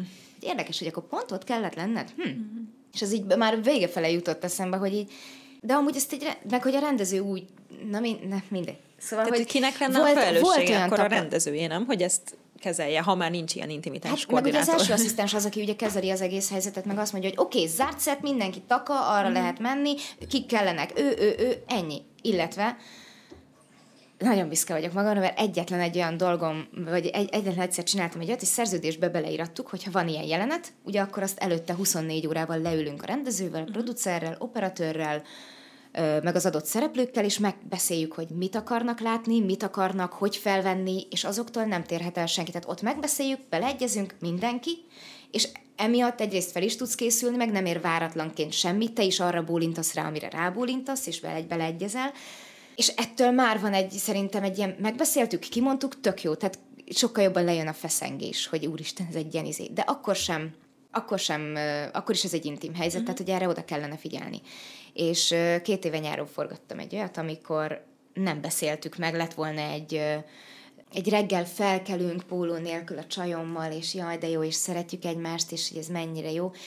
És amúgy én nem is éreztem indokoltnak, hogy most ott miért kell póló nélkül lenni. Szerintem sokkal szexibb, hogyha van egy fehér, kicsit átlátszósabb póló, és hogy így többet sejtett, vagy hogy a kevesebb több ha az igazi szerelmet akarjuk, és abban a jelentben az igazi szerelmet kellett megfogalmazni, akkor szerintem sokkal többet jelent az, hogy így éppen, hogy csak sejtett, de nem láttad semmit, mert a- a- annak van értéke. Uh-huh. Most lehetünk nyersek és durvák is, mert akkor leveszem a pólót, de én erre kitaláltam, mert eredetileg ez lett volna, hogy ezt kellett volna csinálni, de én, én mondtam a, a jellemeztervezőnek, hogy így, vagy az öltöztetőknek, hogy mondom, nem, nem, adj egy pólót. De hogy így esett, mert hogy nem, nem. Adsz egy pólót, senki nem ült le velem 24 órával előtte megbeszélni ezt a jelenetet. Úgyhogy nem fogok senkinek levetközni, senki. Tehát, hogy biztos, hogy nem. Egyébként akkor az a rendező, aki rendezte, ő mondta is, hogy figyelj, én, én már úgy mentem hozzá, hogy én ezt találtam ki, és ez szerintem nem is az, hogy legyen így, így lesz. Uh-huh. Vagy én, én ezt fogom csinálni, ha tetszik, ha nem. És én mondta, hogy persze, tök jó, sőt, még jött is vele. És mondtam, hogy mivel nem nagyon ültünk le erről, és aztán pár nappal később jött is a producer, hogy láttam azt a jelenetet, és nem tudtam hova tenni, hogy ő ezt most mire gondol ez alatt, és akkor itt mondtam neki, hogy jó, ez volt az első ilyen jelenetünk, akkor a forgatás kezd, tehát akkor kezdtük el a forgatást, tehát ez volt az első ilyen jelenet. Mondtam, hogy a későbbiekben szeretne ehhez ragaszkodni, akkor én is szeretnék ragaszkodni ahhoz, hogy üljünk le. Uh-huh. Mert ez, ez így tiszta és így egyenes. És akkor senki nem sérül. Egyébként azt gondolom, hogy most már talán nyilván egy, egy gyönyörű női testet nézni mesztelen egy filmben mindig jó, de, de szerintem most már kicsit tovább haladott a filmművészet, hogy, hogy a indokolatlanul betett női mellek azért azok dominálnak, de nyilvánvalóan ez még itt továbbra is játszik. Viszont az, amit mondtál, hogy, hogy, hogy mondjuk rendezők talán intimebben nyúlnak az ilyen jelenetekhez, azért rengeteg olyan történetet lehet mesélni, ahol gyakorlatilag rendezők belesodorják a színésznőiket abba, hogy, hogy végül mesztelenül, vagy egyébként meg nem tudom, annál durvább dolgokat is csináljanak. Tehát, hogy így van egy ilyen egy ilyen ráhatás, hogy jaj, most már nagyon haladni kell, úgyhogy most már nagyon sietnünk kell, szóval hogy akkor most az lesz, hogy akkor most így lovagló pózba vedd le, és akkor csináld ezt, és akkor így van egy ilyen pressure az egészben, szóval, hogy Igen. ezek az idők is azért talán már múlnak el, és nincsenek ilyenek, igen, de... többségében nem, nem is találkoztam ilyennel. Tehát mind, lehet, hogy én voltam mindig szerencsés helyzetben, hogy amikor éppen belekezdtem ebbe az egész filmezésbe, akkor mindig olyan jó emberek és jó stábtagok közé sodort az élet, hogy megtanultam azt, hogy hogy kell jól dolgozni. Uh-huh. Vagy hogy hogy kell jól részt venni egy filmbe, hogy mindennek megvan a, a, mindenkinek megvan a maga szerepe, a maga hatásköre, és hogy mi az, amiben én is beleszólhatok akár azért most már elkezdem érezni, hogy néha azért, már bocsánat, de elkurvulnak egy-két ilyen tehát, hogy nem tudom, amikor én szólalok fel, jó, nem akarok rosszat mondani senkiről, semmiről, de, de az, hogy alázat, az nekem egy nagyon fontos dolog ebben a szakmában. Meg úgy amúgy, az életben is. Szerintem ez egy fontos szó. És amikor azt veszem észre, hogy én szereplőként hallom meg azt, amit a rádión az első vagy másodasszisztensnek kellene hogy, hogy így várjuk fenn a szereplőket, gyertek, és én látom, hogy ott ül mindenki, és cigizik lent, és gyertek már fel, és én szólok, hogy srácok, menjünk, haladjunk, már csináljuk. Uh-huh. Tehát, hogy így, és ugyanúgy cigizik velük a másodasszisztens, aki nem tudom, hogy miért van akkor rádiója. Vagy hogy, hogy jön, és hogy mennyi idő még, és hogy jaj, nem azért kérdezem, hogy de, de, de, neked az a dolgot, hogy kérdezd meg. Tehát, hogy ne, ezek a felesleges ilyen, jaj, na a lényeg az, hogy vannak, vannak néha ebből ilyen sértődések, mert szerintem van most egy olyan generáció, aki nem tudja, hogy mit kell csinálni, vagy hogy kell, vagy nem tanulta meg rendesen, vagy nem volt előtt, nem tudom. És nem sz- tudom. szerintem ez, amit mondasz, ez így, a, vagy hát én azt hallom ki ebből, hogy a professzionalitás az, ami, ami fontos, meg hogy mindenki oda tegye magát, Összefügg... tisztelje a másik idejét, mit Igen. tudom én. Ez, ez egy tök jó alapvető elvárás szerintem a részedről, most is így csinálnám, de az, a, ami a te hozzáállásod ezekhez a, az intim dolgokhoz, meg hogy szerződésbe leírjuk, és akkor úgy lesz, szerintem ez baromi jó mennyire látod azt, hogy magad körül ezt más színésznők, most kifejezetten ilyen nemi dolgokra vagyok kíváncsi, hogy, hogy ők is tudják így képviselni magukat, és ez, ez tud így jól működni, és nincs az, ami, ami sajnos sokunknak szerintem a fejében van, vagy így félnénk tőle, hogy, hogy nőként a filmiparban, színésznőként ez, ez még mindig egy problematikus dolog tud lenni. Szerintem tud az lenni, nekem is volt. Tehát nyilván mindig mindenből van egy első, amin át kell esni. Nekem az első ilyen mesztelenkedéssel kapcsolatos dolog, még 11 évesen elkezdtem színházazni, és hogy gyors öltözések voltak, és az ottani öltöztetők mondták, hogy jó kisfiúk, kislányok voltunk ott, és akkor még ment ez a jaj, nekem ő tetszik, nekem ő Tehát nyilván még nem volt ez a, éppen akkor kereste mindenki a kis szexualitását, kezd el nőni, érni, ilyenek és ott mondták azt, hogy figyelj, kijöttök, öltözünk. Nem azért vagyunk, mert aki nem öltözik, nem öltözik, de nem azért kell itt állni, mert hogy nem nézegetjük a másikat, gyors öltözni kell. Az a dolgunk, hogy iszonyú gyorsan átöltözünk, és mész vissza a színpadra. Ennyi. És ott nekem valahogy ez a fajta, tehát gátlástalanság, ez így megszületett, hogy így jó, nincs, tehát hogy oké, okay, bugyi melltartó, bármikor szívesen levetkőzöm, mert hogy ez most olyan, mint egy fürdőruha, de érdekes, hogy mégis valahogy intimebb, hogyha egy fehér neműbe látunk valakit, nem pedig egy fürdőruhába. Uh-huh jó, nyilván ész, évszak kérdése is tényleg, hogy a fürdőruhában mászkálok, akkor lehet, hogy hülyének néznek, de akkor csak hülyének néznek, de ha melltartóba, meg bugyiba flangálnék, Igen. akkor meg ú, ú, ú, tehát, hogy jó, ez ciki. Mindegy. Ez is egy tök érdekes kérdés mm. szerintem. Az első olyan pillanat, a másik meg az egyetemen volt egy, egy ilyen életjelenet, egy reggeli ébredezés, és hogy én sokat szoktam mindig késni, vagy ilyen nagy, nagy elalvós, nagy késős vagyok, úgyhogy egy olyan jelentet csináltam, voltam az egyetem, még a gimibe, és egy olyan jelentet csináltam, hogy felkeltem, úristen, ennyi az idő, nagyon gyorsan, kb. három perc alatt. Ja, így a gyors öltözéseknek is köszönhetően megtanultam, meg így a késéseknek is megtanultam nagyon hamar összekészülni, hogy az volt a jelenet, hogy felkelek, elmegyek fogat mosni, pisi, öltözni, táska, puszi, megyek és közben, miközben Pisi hívom a taxit is, hogy jöjjön értem, mert hogy már busszal nem fogok tudni beérni a suliba, úgyhogy ennyi volt a jelenet. Viszont nincs az az Isten, hogy egy nő melltartóba aludjon. nincs. Annyira nincs. Igaz. És uh, egyszerűen hát, rosszul vagyok tőle, amikor így, így ezt meglátom egy-egy izébe, hogy ott van alatta. Tehát, hogy látszik, hogy hogy csak azért van rajta a melltartó, mert értem én, értem én szégyellős fél, de akkor egy sportmeltartót, vagy egy valami Ja, ja. más, de hogy egy melltartóban nem alszol el, mert az na, nem, nincs. Úgyhogy erre felbozdulva én is úgy csináltam meg a jelenetet, hogy van rajtam a pizsipóló, hátat fordítottam, ott volt a fal, levettem, felvettem a rendes pólót, és már kifordultam az osztálytársaim és az osztályfőnökök elé. Na, annyira okos voltam, hogy ezt az asztalt hátra tettem, és az összes cuccomat az osztályfőnökeim meg ott ültek, meg az osztály is, a nagyja rész az öltözködés, meg hogy hogyan, az háttal volt nekik. És így megnézték a játékot, és mondták, jó, jó, jó, ez tök jó, de figyelj, csináljuk meg még egyszer úgy, és, hogy, és közben mondták az instrukciókat is, de mondták azt is, hogy tegyük át az asztalt ide, és én abban nem gondoltam bele, hogy ez azt jelenti, hogy villantok, aztán felveszem a pólót, tehát hogy ez így megtörténik, hanem így összeraktuk gyorsan, oké, itt vannak a cuccok, jó, akkor mehet, kezdhetjük. És mielőtt ki- kikeltem volna az ágyba, vagy kinyitottam a szemem, és hogy elkezdem a jelenetet, jutott eszem, hogy hát ez most így meg fog történni. És akkor így elkezdtem csinálni a jelenetet, és így közben így, hát akkor ez most vegyük le. Ennyi. Ez volt a második olyan pont, aminél azt érzem, hogy, hogy így De akkor ezt ennyire Színészként- gyorsan így helyre raktad magadban? Szóval nem volt benned az, hogy basszus, ezt nem akarom? Vagy ez Dönthetek úgy, hogy nem, de valahogy a testem is az eszközöm. És hogyha sokan mondják ezt a, ha van értelme, akkor levetkőzök, ezt, ezt amúgy én, én is előszeretettel használnám, nem tudom pontosan ez mit jelent. Mi az, hogyha van értelme? Vagy hogy így végül is mindenbe bele lehet magyarázni, hogy van értelme, hogy itt most mesztelen legyél, nem? Hát, hogy Vagy hogy- igényli... vagy hogy indokolt, ezt szokták igen, mondani, amit ahogy mondtad, a, felkelős, hogy a szerelmes jelenet, az neked ott inkább pólóban van, nem póló nélkül, nem? Igen. Tehát, hogy ez... Azért szerintem elég sok olyan filmet látunk, ahol azért mesztelenek a nők, hogy mesztelenek legyenek. Hogy Igen. nézzük őket, hogy Rengeteg mesztelenek. trónokharca kontentet tudnék felsorolni, ami ilyen.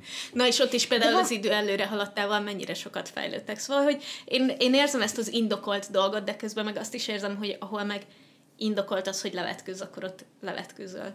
mondjuk a trónokharca az meg egy olyan stílusba, tehát az meg valamit akart képviselni, nem? Most így erről a sok mesztelen. Tehát, hogy ott valahogy szerintem ott, ott azzal idegenítette el az embert, hogy, hogy úristen, itt egy mesztelen nő, hogy, hogy igen, rengeteg van benne.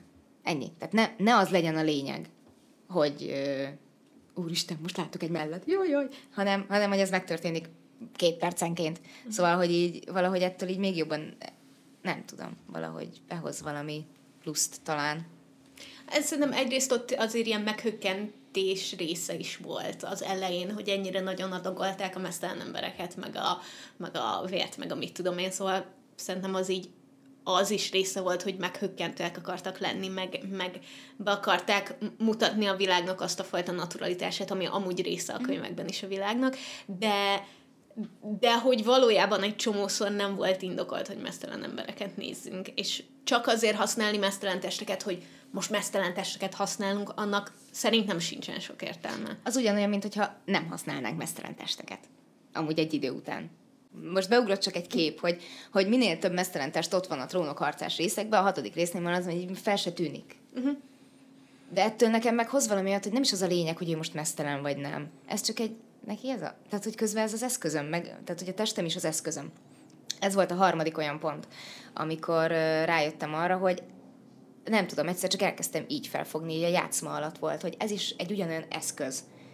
Tehát valahogy nem tudom, egy kicsit lehet, hogy skizofrén Hát, állapot, én- hogy én én nem más jár- vagyok, amikor színész vagyok, mert akkor ott vagyok, és akkor végül is ez nem én vagyok, mert nem én vagy, vagy nem tudom. Tehát, hogy van egy ilyen, hogyha érzem azt így az elején sok hosszú gondolkodás után, hogy jó, ennek itt van értelme, hogy lemeztelenkedjen az ember, akkor oké, vegyük le. És akkor ott már az nem kérdés, meg hogy ez is az eszköz, am, tehát amivel valamit meg akarok mutatni, vagy éppen nem akarok megmutatni.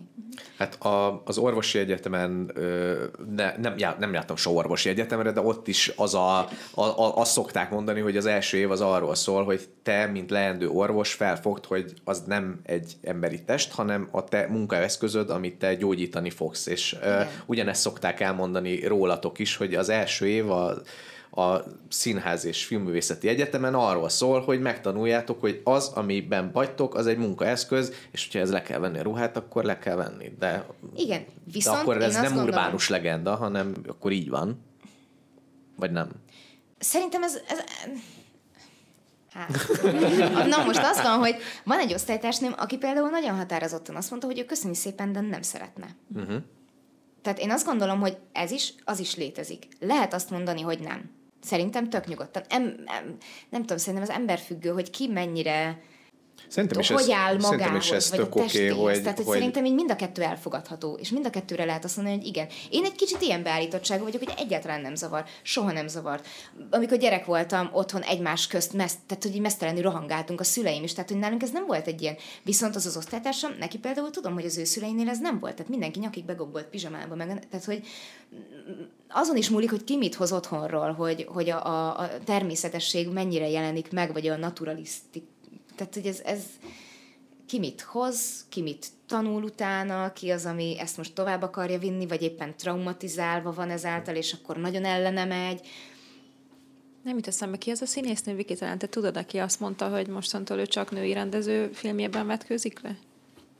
Volt egy, még beszéltünk is róla, valami a Kira Knightley van a fejemben, de nem, nem, nem tudom. Lehet, hogy ő volt az. Volt Lehet, lehet, hogy ő volt az, igen. Nekem, nekem egy másik színésznő jut eszembe, a Florence Pugh azt mondta, hogy hogy, hogy ő viszont nem hajlandó olyan filmben szerepelni, ahol neki melltartóban kell szexelnie. Tehát, hogy vagy pólóban, vagy semmiben, de mell melltartóban. Na igen, igen, tehát hogy ez, igen. Na, éppen kérdezték a cseten, hogy az Oppenheimer-es mesztelenkedés az vajon indokolt volt-e. Ezek szerint igen, és Florence Pugh döntötte el, Igen. hogy ő már pedig nem fog máshogy. Na azt gondolom, hogy ott például a, a, a szexjelenetnél abszolút, viszont amikor utána beszélgettek, ugye a két fotelben ülve a szoba két oldalán, akkor akkor direkt úgy volt bekomponálva a kép is, hogy lásd a Flo- Florence Pugh-nak az arcát, meg a mellét, és hogy beszélgettek, tehát hogy nem... Még Még Szerinted hogyha... ott fel kellett, mert nekem pont az volt a természetes, hogy nem, nem ölt, ha most mesztelenül szexeltek, akkor utána nem feltétlenül öltözöl fel, mert minek?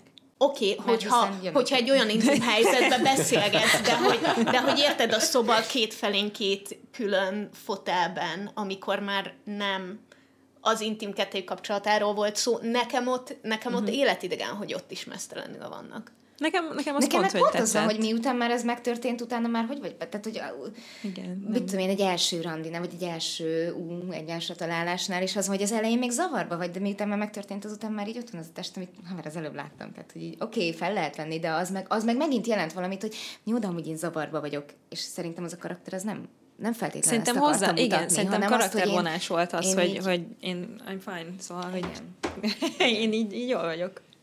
Neke, nekem ezt mondta, de Nekem is. Nem tudom, nekem, nekem az amiatt volt életidegen, mert az már nem a, a kettejük kapcsolatáról szólt ott a beszélgetés is. Akárhányszor rávágtak a Florence Pugh-ra, semmi más nem láttam, csak a melleit, és nekem indokolatlan volt. És, az, és, és az, az van, hogy amúgy engem nem zavarnak a mesztelen testek, meg engem se zavar, hogyha más meg lát mesztelenül, meg én tök oké vagyok vele, de bennem mindig az van, amikor látok egy jelenetet, például neked a játszmában is, amikor a, ott az ablakba álltál, vagy nem tudom, mesztelenül, és bennem akkor is az jelent meg, hogy, hogy valójában most itt indokolt. Na, az pont egy olyan pont, amit én is, meg a rendező is, na, az nem így lett volna a filmben. És egy picit kevésbé jön ki, a, szerintem, ami az eredetileg nem lett volna benne, de mielőtt vettük volna azt a jelenetet, az előtti nap jött hozzám a fazi, és mondta, hogy így egy ilyesmit talált ki, hogy ott így pont rólam beszélnének a háttérbe a Zsolték, hogy így találgatják, hogy már kiderül, hogy én, én nem az Abigail vagyok, ki is ez a csaj, és hogy akkor így kicsoda ő, és úgymond ezzel szimbolizálni akarta, hogy ott van végre teljesen lemeztelenedve, ergo nincs rajta az az áruha sem, ami valójában nem is ő, hanem most tényleg látunk egy embert, egy, egy ilyen, egy, egy test, ami nem tudjuk, hogy ki és mi. Csak aztán nem így lett összevágva. Valahogy. És, ne, és pont előtte, pont szerintem nem jön ki annyira jól, mint amennyire akár az a, tehát én azt sajnálom azt a pontot, mert így, így én is azt mondanám rá, hogy így, de ezt mondjuk akár egy szép köntösbe is lehetett volna. De nem rossz, csak hogy i- amikor ezt a fazi elmondta, én ott pont azt éreztem, hogy úristen, tök jó, igen, sőt, én buzdultam fel rá a legjobban, hogy hát persze, hát le kell ott vetközni teljesen, mert hogy akkor ez olyan, mintha egy gép lenne, és beszélnek közben róla, hogy ki ő, honnan jött, mit csinál, ismerjük ezt, azt, de hogy ő mégis kicsoda, és tönkre akarja tenni az életünket, és hogy ez tök jó, mint hogy egy ilyen mesterséges intelligencia ott így egy ilyen robot emberbőrbe, hogy nem, de hogy ez, ez pont vagy előtte, vagy utána volt, most nem emlékszem, mert nagyon régen láttam már, vagy előtte, vagy utána beszélnek, vagy van az a beszélgetés, amire úgy van átvágva, hogy, hogy így Mert Így amit nem jön mondtál, ki ott- olyan jól, mint Igen. amennyire lehet, hogy kijöhetett Igen, mert volna. ahogy mondtad, úgy abszolút az lett volna, hogy, hogy tényleg, hogy így a lemeztelenítés, meg hogy, a, hogy akkor itt tökre jól rímelt volna egymásra, de a filmben végül nem így volt. Hát igen, és ez a lemeztelenítés dolog sajnos így a plakátokon sem jött át rendesen, mert hogy így, így nagyon sokat gondolkoztam, meg egy, emlékszem, hogy amikor a premiéren megkérdeztem, hogy miért van mesztelenül a Nagy Zsolt a plakáton, mert nem értem. És akkor ott beszélgettünk erről, hogy hát tudod, hát izé mindenki lemesztelenedik. Szóval, hogy, hogy igen, ez, ez, ez, ez kár, ez hogy, hogy ez nem, ez, ez csorbult egy kicsit az a rész. Igen, a- az, azt, azt az egyet, azt én is ott úgy sajnálom, mert amúgy, de közben meg, na, mostantól, aki nézi a játszmát, az így nézze, hogy ott éppen rólam beszélnek, és akkor így megjön az az élmény, amit én érzek, és oké, okay, jó, megbeszéltük. De igen, az, az, azt ott, ott így, hát de, de fel lett véve. És ha, ha, már, ha már föl lett véve, Igen, akkor ott használjuk. Nagyon, és nagyon cukik voltak, mert azt mondták, kérdezték ott előtte, hogy Fiki, egy gin tonicot eset, nem, hogy valami alkoholt esetleg előtte kérsz, és egy nyári mondom, hallottam, hogy egy gin tonicot most meginnék, és szereztek nekem egy gin tonicot, annyira cukik voltak, de hogy nyilván nem iszunk forgatás közben. Hát nem, de ez még így a régi időkből valaki mondta, hogy egy ilyen nehéz jelent. Régi időben, 2020-ból. Azóta már teljesen más világ van. De ne, hát ré... Három év alatt Nem sok minden tudom. történik azért a mai világban. Na, ez egy másik, másik nap ö, témája.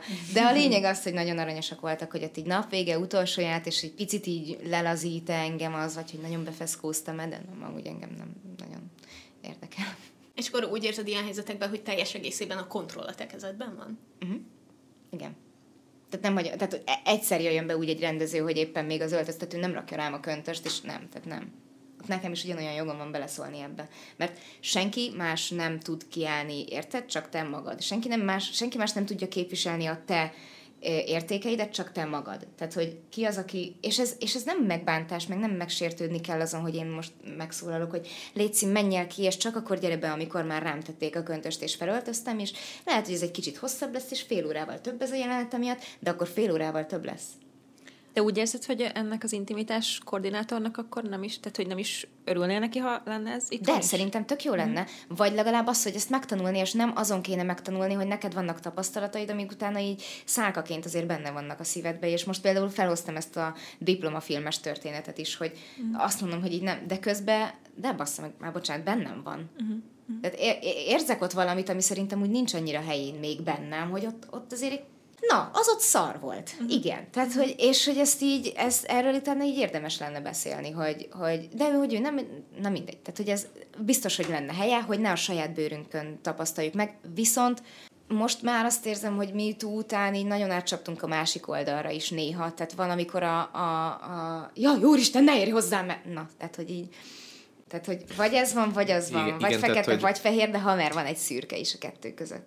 Igen, tehát hogy a, a, a Amerikában, ugye, ahol most már vannak intimitás koordinátorok, ott tényleg azért vannak ilyenfajta szélsőségek, hogy, hogy már akkor is hívnak intimitás koordinátort, amikor tényleg ennyi van, csak hogy, hogy megérintem a karját a másiknak, és ez, ez meg már nyilván egy, egy, egy túlzás Igen, helyzet, bizony. miközben egyébként meg vannak olyan dolgok is, mert nem csak a szexuális vagy, vagy ilyen mesztelen jeleneteknél van ott az intimitás koordinátor, hanem az olyan jellegű jeleneteknél is, ami egyébként traumatikus lehet egyébként a színész számára, vagy mondjuk egy gyerekszereplő számára, és ott kvázi egy kicsit ilyen pszichológusként is föllép, hogy, hogy, hogy ebbe a helyzetbe jobban bele tudja rakni magát, és, és ne vigyen tovább valami, valami sérülést. Szóval egyébként tök jó, hogy van ilyen, de, de a szélsőségek azok nyilván mindig szarok. Legtöbbször akkor kellene az intimitás koordinátor, amikor ezek a lélektani dolgok vannak, ami traumatizálódhat, mert az az, amit utána visszaviszünk, és nem látszik meg fizikailag. Uh-huh. Vagy hogy az kevésbé olyan, mint hogy oké, okay, egyszer levettem, oké, okay, túl vagyok rajta, kész. Tehát, hogy így most már mesztelen vagyok, ennyi. Vegyük a jelenetet, csináljuk. De hogy ott figyelnek, de hogy igen, a le, le, lelki dolgokkal valahogy, valahogy nem is a fizikai ö, dolgok szerintem a legdurvább MeToo dolgok, hanem amikor valaki a hatalmával úgy él vissza, hogy, hogy téged megaláz szavakkal, a, a, az, hogy mondjuk nem csinál semmit, hogy levegőnek néz, hogy ezek, ezek itt szerintem mind-mind sokkal súlyosabb traumákat tudnak okozni, mint sem az, hogy fizikailag most megcsókoltam a színésznőmet, vagy nem csókoltam meg, kit érdekel, megtörtént. Igen. El lehet lökni a másikat, hogy haverköz, de nem akarom. Na szerintem pont az olyan helyzetekbe kellene lennie, egyrészt ahol, ahol ilyen nagy power imbalance van, tehát hogy nyilván mindenképpen egy rendező és egy színész között van pozícióbeli különbség, de mondjuk kifejezetten, amikor nagyon fiatalokról van szó, akkor szerintem szükséges lenne, és ezért imádom, hogy a, a Sárkányok házába például egy olyan jelenethez is alkalmaztak intimitás koordinátort, ahol igazából csak megfürdette egyik a másikat, de hogy ez egy, ez egy akkor azt hiszem még 17 éves volt a lány. Még pont nem volt 18 éves a színésznő, és a, a, a színész pedig, aki így férjét játszotta, az meg a Pedi, Pedi, Pedi, Pedi Na, és ő, meg, és ő meg egy, nem tudom, 50-es férfi körülbelül. És hogy az volt a jelenet, hogy ő ült mesztelen a kárba, és a lány megfürdette, és hogy ott az egy tényleg olyan helyzet, ahol ott van egy, egy még csak éppen, hogy nem is 18 éves lány, akinek egy oké, okay, hogy nem szex, de mesztelen, mesztelen jelenete van egy nála sokkal-sokkal idősebb egyébként elismert színésszel. És hogy, az, hogy azt megértem, hogy, hogy ott pont ezért lenne rá szükség, hogy, hogy az a fajta magabiztosság, meg határtartás, ami úgy látom, hogy most már megvan benned, és lehet, hogy korábban kevésbé volt meg, és lehet, hogy saját tapasztalat egy útján tanultad meg, vagy az is lehet, hogy csak ilyennek neveltek, hála is ilyen, vagy ilyen környezetben nőttél fel, szóval nyilván ez egy csomó mindentől függ, hogy, hogy én azt gondolom, hogy ilyen éles határokat nagyon kevesen képesek húzni, és hogy igenis kell ott lenni embernek, aki segíti azt, aki, aki egy ilyen helyzetben nyomás hatására nem tud annyira kiállni magáért. De közben meg azt gondolom, hogy valahogy ez, hogyha bekerül valaki egy egyetemre, amit úgy hívnak, hogy színművészeti egyetem, akkor valahol ez is lenne a, a célja, hogy úgy felkészítsen minket erre az életre, hogy, hogy az ilyen helyzetekbe is tudjunk jó döntést hozni, vagy mondjuk az oktatás úgy önmagában, uh-huh. hogy, hogy, hogy az életre is felkészítsen, és azt mondja, hogy, hogy amikor nem, nem tehát hogy amikor ilyen helyzetekbe kerülsz, akkor na azt tudjam, hogy mennyi a, na most nem is tudok mondani semmit. Sinus, cosinus, ha. tehát, hogy tangens, kotangens, tök jó, hogy ezeket megtanultam, de hogy mire fogom használni, nem tudom. De, hogy, jó, de érted, ez ott kezdődik, hogy, hogy csak azért, mert a nagyszülője vagy a kisgyereknek, az nem jelenti azt, hogy neked jogod van bármikor megölelni őt hogyha a gyerek mondjuk nem akarja. Picit sánti, de azt a, azt a részét élem, hogy a, na, na adjál neki egy puszit. Na hát ez, ez amikor egy Igen. gyereket arra kényszerítenek a akaratán kívül, hogy pusziljon meg valakit, az, az mondjuk jobban zavar, igen. Igen, csak hogy egy csomószor kiskortól fogva azt tanuljuk, hogy egy ilyen helyzetben, amikor ott van egy, egy autoritás velünk szembe, akkor nekünk azt így alá kell vetnünk magunkat, és meg kell csinálni. Alapvetően szerintem gyerekként az, hogy a felnőttek által uralt világban a felnőtt okos, a felnőtt tudja, hogy mit kell csinálni. Nekem ez nagyon hamar ö, ö, világos lett számomra, hogy ez, ez bullshit. Ez, egy, ez full kamu. Attól még te felnőtt vagy, attól még te, te viselkedtél gyerekesen egy olyan helyzetbe, ami, hú, most ilyen intim dolgok, de például nekem a szüzességem elvesztése volt egy ilyen téma, hogy azért, mert ő egy kicsit idősebb ember volt, azt gondoltam, hogy majd ő tudja, és aztán végül egy olyan érzés lett belőle, hogy de haver, én ezt hogy nem akarom. És ő megmondta, hogy de, de hidd el, neked ez jó lesz majd utána is. Csak azért, mert hogy ő volt a felnőtt, biztam abba, hogy hát végül is csak nem csinál olyan dolgot, amiből nekem majd így bajom lesz. Mm. Vagy még gyerekkoromra visszaemlékeztem, hogy hogy családba valakinek a, a pasia, aki 15-tel volt nálam, idősebb voltam 13, hogy, hogy jön, és így jaj, játszunk, és csiki, csiki, és lehúzom rólad a takarót, de nincs alattam bugyi, meg hogy így pizsama, meg most keltem fel, és de jaj, jaj, jaj, játszunk, ez játék. Nem, nem játék. De te 13 és azt gondolod, hogy de ez játék, mert hogy a felnőttek azok okosak. Úgyhogy nekem ilyen szempontból lehet, hogy ez is segített arra rá, hogy nem, attól még már valaki felnőtt nem jelenti azt, hogy megfelelően, tehát hogy elegendő IQ-val rendelkezik, vagy érzelmi intelligenciával rendelkezik, vagy egyáltalán a társadalomban az emberekhez tud úgy kapcsolódni, ahogy kell. Nekem sok ilyen talán kicsit kellemetlenebb tapasztalásom volt, vagy ilyen mondhatni traumatizáló tapasztalásaim, amiből szerintem elég szépen ki tudtam nőni magam, és emiatt talán könnyebben, vagy hamarabb is rájöttem arra, hogy én ki vagyok, mit akarok, és hogy hogy tudom magamat képviselni. Igen, szerintem ez az, amit nagyon sokszor, akár csak az ilyen ártatlan berögződések miatt, hogy, tehát, hogy a gyerekek, azok nem hülyék, csak gyerekek, és ugyanúgy megérdemlik a tiszteletet, meg a figyelmet, meg azt, hogy ő a saját határait megszabja, csak erre meg is kéne tanítani őket, hogy figyelj, mondhatsz nemet, mondhatod azt, hogy ezt nem akarod. És ez olyasmi, ami nagyon ritkán valósul meg sajnos, és szerintem ez is hozzájárul ahhoz, hogy az emberek nagy része nem tud kiállni magáért igazából, és nyilván, ha most a, a, nőkről beszélünk, akkor nőként kiállni magadért, az megint egy ilyen, még több réteg van rajta, hogy de hát akkor én túl hangos, meg túl hisztis, meg túl határozott, meg túl nem tudom milyen leszek, és most, hogyha a filmiparról beszélünk, vagy akár bármi másról, de most ez a téma, akkor nem a, az intim jelenetek, vagy az intimitás az egyetlen dolog szerintem, ahol nőként ez egy nagy kérdőjel, hanem azt is tudjuk, hogy manapság Hollywoodban nyilván nem kell a saját ö, részedről beszélni, ha nem akarsz, de hogy például, hogy mennyi fizetést kap egy színésznő és egy színész. Tehát, hogy még itt is elég nagy különbség van ilyen dolgokban, és nagyon sok másban, hogy nem veszik annyira komolyan, nem annyira fontos, nem kell olyan komplex női karaktert csinálni, mint amilyen a férfi karakter. Egy csomó ilyen dolog van, ami, Sajnos, azt hinnénk, hogy nem, de még mindig manapság is, ez, ez azért kell, hogy téma legyen, mert nem oké. Okay. Tehát, hogy tudom, hogy eltolunk dolgokat, mint az intimitás koordinátor is így odáig, hogy nem simogathatod meg a másik vállát, vagy mit tudom én, és nyilván mindent el lehet rontani azzal, hogy az extrémbe visszük, de hogy még mindig vannak ilyen dolgok, amik, amik nem okék, és nem működnek úgy, ahogy kellene. És szerintem pont ezért nem, tehát, hogy nem helyezhetjük az egyére a felelősséget, hogy neki meg kell tanulnia kiállni magáért, meg meghúzni a saját határait, hanem hogy szerintem ezzel ellen így kollektíven kell tennünk. És ezért mondom, hogy nagyon király, hogy, hogy te ilyen vagy, de szerintem a legtöbben nem. Szerintem is egyébként.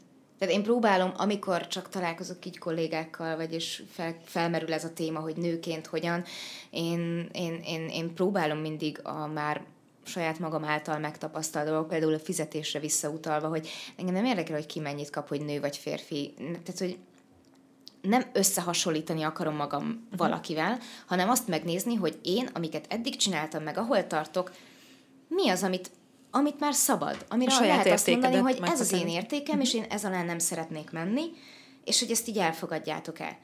És igen, ennek megvan a veszély, hogy azt mondják, hogy nem, vagy akár már az elejétől fogva, hogy te azt mondod, hogy két forint alatt nem vállalsz el semmit. De ők azt mondják, hogy de szerintem, hát figyelj, neked csak másfél van. De én kettő. De nem mondod azt, hogy kettő, mert utána azt mondod, hogy jó, legyen akkor másfél, mert mi van, ha azt mondom, hogy kettő, és ők erre azt mondják, hogy jó, akkor keresünk mást. Tehát, hogy szerintem ez is benne van, és én ezeket próbálom mind-mind így átadni, hogy benne van a pakliba, igen, de hogyha soha nem léped ezt meg, akkor folyamatosan alárendelt helyzetbe teszed te saját magad, ami után már hiába várod el azt, hogy te ne legyél alárendelt. Senki más nem fogja azt mondani, hogy figyelj, hadd fizessek neked többet, hanem igen, neked kell egyszerűen. Tehát, te mondd azt, és hogyha nem jön össze, akkor ne, volt már ilyen produkció, amire én mondtam, hogy nekem ez az áram, és mondták, hogy nem, jó, akkor nem. Uh-huh. Nem baj. És hogy ezek is olyanok, hogy próbálok tényszerű lenni ezekben a helyzetekben, és az érzelmet legkevésbé belevinni, mert akkor nincsen semmilyen uh, konfliktus, az asszertív kommunikációt alkalmazva, hogy tényszerűen közölni, nekem ezek, neked ezek, próbáljuk összehozni, nem jött össze, nem jött össze, nem baj, majd legközelebb, és mm-hmm. megyünk. Úgyhogy ez ne okozon senkibe sértettséget, fájdalmat. Tehát én anyagilag csak ezt tudom tanácsolni, hogy én magamat próbáltam értéké, vagy nem is az, tehát hogy magamnak megnéztem, hogy nekem mi az, ami, ami jó, uh-huh. és hogyha valaki más, és sajnos volt ilyen, hogy én bemondtam egy olyan összeget, ami egyébként meg sok, de mit mondtam három forintot, és valakiről a kettő forint lett volna, és én három forintot mondtam, valakinek ezért egyet adtak, mert rá, rá lehetett nyomni, hogy figyelj, gyere be, mhm. beszéljünk, kizi, akkor így ennyi lenne, jó, okés, okés, és, és így otthon gondolkodik, és ez így, ez így írtógáz, hogy, hogy ő egyet kap, én meg hármat. Uh-huh. Mert amúgy kettő jutna mindenkire, de hogy így akkor kényelmes, mert hogy á, amit rajta spórolunk, azt neki odaadjuk. Tehát, hogy ez, de közben ez meg így mennyire szánalmas már. Yeah. És ö, próbálom most már ezt így nem azzal foglalkozni, hogy ki mennyit, hogy kap, én, nekem mi a jó. Uh-huh. Nekem mi az, amire szükségem van. És hogyha ez megvan, akkor már tök jó. Ugyanarról beszélek most már két perce. De a lényeg az, hogy, hogy, hogy nem, ez, ez, tehát hogy próbálom a kollégákat, akikkel találkozom, és hogyha ez, ez nagyon sokszor felmerül, próbálom átadni nekik azokat a dolgokat, amik ne, velem már megtörténtek, hogy én hogy szoktam, és buzdítani őket arra, hogy ne félj nemet mondani. Tehát, hogy benne lehetsz a biztos szarba, de, de mondhatod is azt, hogy nem, és lesz, lehet, hogy lesz egy nehéz időszak, de az csak egy, az lehet, hogy csak egy kicsit. Tehát lehet, hogy pont annyi kell, hogy, hogy megmer ugorni. De hogyha valaki nagyon görcsösen ragaszkodik, feszül mindenre, akkor... Ez egyébként nem egy nemi dolog, hanem szerintem ez, ez tök generikus. Tehát, hogy, hogy de figyelj, végigmondom. Oké, okay, nagyon kíváncsi vagyok. A, tehát, hogy az van, hogy, hogy egy olyan húspiacon dolgozunk, te meg én, aminek te a kamera innen, én meg a másik oldalán vagyok, uh-huh. és az a helyzet, hogy mivel ez egy ilyen szabadúszó történet, itt valójában mindenki esetében az van, hogy minden, tehát, hogy a munkáltató az a lehető legjobban próbálja ezeket a dolgokat lenyomni, és hogyha te egyébként nem tudsz kiállni magadért, hogy de bocsi, én ennyiért nem vállalom el, akkor, akkor téged beraknak egyébként egy olyan regiszterbe, hogy jaj, őt hívjuk, mert ő egyébként eljön ennyiért. És valójában meg az van, hogy tényleg az vagy, aminek itt címkézed magad, és hogyha te azt mondod, hogy bocsi, nem jövök el másfél forintért, csak két forintért, akkor tudják, hogy te a, a két forintos uh, színésznő, alkotó, nem tudom, bármi vagy. Szóval ezért mondom, hogy ez nem egy nemi sajátosság, mert hogy egyébként... Most a magyar filmiparról beszélünk, a magyar, ti mozogtok. Igen, itt van egyáltalán. Hogy... Szerintem csak nincs különbség így férfinő és fizetést. Én Aha. legalábbis ezzel nem nagyon találkoztam. Tehát, Azért, én... mert mindannyi, mindenki szabad usza és szarágó. Uh, tehát, a, igen, tehát, nem? Tehát nem, nem feltétlenül, csak azt gondolom, hogy persze, hogyha most így összehasonlítjuk mondjuk a multivilágot, ahol egyébként szerintem Magyarországon is ez egy, ez egy valós probléma az üvegplafon, uh-huh. de azt gondolom, hogy a magyar filmgyártásban az a fajta üvegplafon különbségek, mint amik mondjuk az USA-ban vannak, uh-huh. azok nem jellemzőek, mert pont tényleg ebből a, ebből a szabadúszó létből fakadóan igazából mindenki tök más uh-huh. helyzetben van. Dolgoztam olyan produkcióban, ahol ahol én másodasszisztensként voltam jelen, és én gyakorlatilag csak aznap voltam ott abban a forgatásban, amikor éppen forgott, miközben a gyártásvezető meg előtte is, meg utána is csinált dolgokat, és ő meg jóval kevesebbet kapott, mint én. Uh-huh. És nyilván azért, mert nem tudom, én adtam egy olyan árat, amire azt mondták, hogy hát jó, oké. Okay. De egyébként meg korábban, amikor a gyártással meg megdumálták a dolgokat, akkor ő meg így aláment és más lett. Szóval, hogy azt mondom, hogy nálunk a filmszakmában nem, nem ennyire nemi dolgok vannak, hanem ez a, ez a kiállás című dolog, és ez a létbizonytalanság, hogy jaj, jaj, jaj, hogyha nem vállalom el ennyiért, akkor... Mm. De van az, akkor... a, van az a csatorna, aki azt mondja, hogy így ennyi az összeg, és hogyha felhívod, mit tudom én, az ügynököddel, vagy akár te, hogy így figyelj, lehetne esetleg több, rátbasszák a telefont, és keresnek mást. Van ilyen. Ja. De az ilyennek azt mondom, hogy akkor a kurva anyádat menj, az dolgozzam olyanokkal, akik ezt megérik. Tehát, hogy így csinál. Igen, mert ráadásul mert... az van, hogy egyébként oké, okay, elvállalod ennyiért, de valójában ugyanannyi munkád van benne, mint hogyha ha a... Igen, meg, meg most az anyagiasságtól kicsit el, eljöve, de közben meg párhuzamba vonva szerintem az, hogy melyik produkcióra mennyi pénz van, sajnos, sajnos függ a minőségtől is, hogy milyen stábtagok lesznek, bent ül majd a fővilágosító a szexjelenetnél, vagy nem ül bent a fővilágosító a szexjelenetnél, tehát hogy ezek mind-mind szerintem a produkció büdzséjéhez nagyon is hasonlíthatók. Hát meg gondolom teljesen egyéni megítélés, mert hogy bocsánat, csak az epizód elején mondtad, hogy volt olyan, hogy megláttál egy filmötletet, és azt mondtad, hogy én ezt akarom, mert a sztori annyira jó, vagy a nem tudom mi annyira jó, nyilván, akkor te is egyénileg döntöd el, hogy Igen. látod, hogy ez egy mekkora Igen, produkció, de, de mit akarok kivenni belőle, ami nem csak pénz. Igen, de teljesen mondjuk... más, amikor én elkezdtem castingokra járni, akkor olyan élményem volt, hogy így jó, elmész a harmadik listáig, oké, és aztán mondják, hogy jó, tiéd a szerep. És te meg megörülsz neki. És ez a örüljé, tessék, kaptál egy szerepet. Na, írd alá a szerződést, csá. Várj. Tehát, hogy én meg ezt, meg ezt, meg ezt, meg ezt, meg ezt szeretném beleíratni. Lehet? Nem. Mi? Tehát, hogy ez itt hol, hol egyesség? Ez egy, ez egy tehát, hogy ez a örüljé neki, hogy egyáltalán kapsz szerepet. Igen, mert egyébként nem nagyon, vagy nem tudom, ezt nem, az egyetemen is ilyen nagy szó volt, hogyha valaki el tudott menni forgatni, mert szerintem talán még most is nagy szó, hogyha valaki így forgat, hogy ó, te forgatsz, ó. oké, okay, és tehát, hogy igen, mert szeretem, és teszek mindent azért, hogy, hogy, hogy ez, ez az életem része legyen, és amúgy meg nem csak ezen múlik, hanem azon is, hogy egyáltalán a kamera akar engem, vagy ez az mhm. egész világ akar engem, mert mondhatja azt is, hogy nem. Tehát, hogy még ez is előfordulhat, de a lényeg az, hogy nem tudom, mert megint annyit beszélek, hogy mindent elfelejtek. Azért vagy itt, hogy beszélj, de ez, ez nagyon érdekes, én, én tökre köszönöm, hogy ezt elmondtátok, mert nem tudtam. Én láttam nemrég egy, egy kerekasztal beszélgetést nagyon híres színésznőkkel, akik arról beszéltek, hogy ott kint még mindig az van, hogy nagyon brutális különbségek vannak a, a fizetéseik között egy, ugyan, egy filmben, amiben ugyanannyit szerepelnek, ugyanannyira húzó nevek, mit tudom én, szóval, hogy ezért érdekelt engem, hogy ez itthon hogy van, és ez egy nagyon érdekes felállás, amit mondtok. Itthon szerintem még annyira nincs, re, vagy nem tudom, nincs egy ilyen nem jut eszembe a szó, amit keresek, de vettél már nagyon sokszor levegőt, úgyhogy beszélj.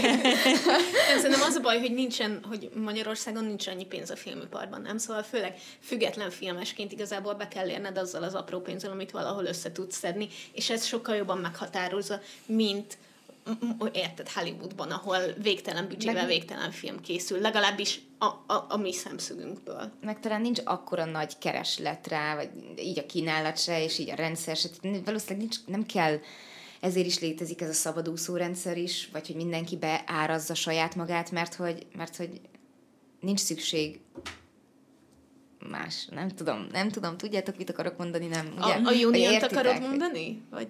Mert nekem most az, az, az, az, Na, mert nekem most pont az jutott eszembe, hogy, hogy amúgy nincsen, nincsen szakszervezet? Fogalmam sincs. Nincs. Nagyon sok szakmában nincs. És a, a, hogy filmes berkeken belül uh, vannak ilyen kisebb gittegyletek, de hogy így valójában nincsen. Igen, de hogy amúgy ez feltétlenül nem is lenne baj, csak ez fogja, ö, tehát hogy ezt maga, ez magával hozza majd azt, hogy mindenki saját maga próbálja meg ö, képviseltetni magát, és akkor így ö, nem tudom, beárazza magát, meg jó, akkor kitalálja, hogy hol vannak a határok, hol nincsenek, mi legyen benne a szerződésben, mi történjen meg, és akkor ezt így, tehát hogy e, igen, hogyha nincs szakszervezet, akkor elkezded saját magadnak kiépíteni azt, hogy neked mi a jó, amit valaki tud, valaki meg nem, és annak meg nagyon szar élményei lesznek a forgatásokról.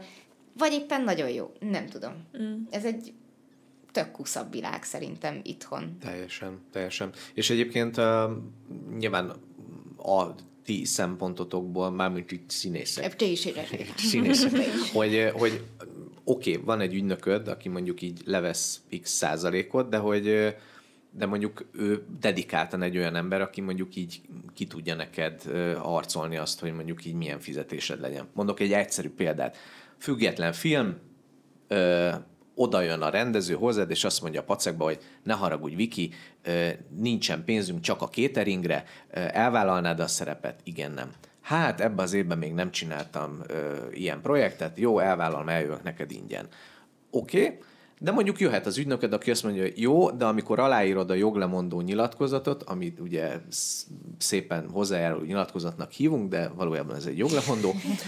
Szóval amikor aláírod a joglemondó nyilatkozatot, akkor mondjuk abba vegyük bele, hogy oké, okay, ingyen vállaltam, de ha és amennyiben a filmet nem tudom, eladjátok majd streamingnek, vagy ilyen forgalmazásba kerül, vagy nem tudom, honnan kaptok még valamilyen bevételeket de akkor én kérek szépen ennyi százalékot ezért. És nyilván ezeket így végig kell nyomni, hogy így érdekképviseletileg is akár ez működhetne, akár Magyarországon, tehát hogy nem csak egy ügynök érje el ezt el, hanem nem tudom, ilyeneket így igen, csak ezt meg kéne tanítani. Igen, de erre sem tanítanak meg. Tehát amikor először felhívtak engem azzal, hogy szia, akkor ennyi lenne. Jó, az első filmes munkámnál azt mondtam, hogy soha semmit nem csináltam, még nyilván elvállalom annyira, mennyit ajánlanak. Tehát, hogy így persze.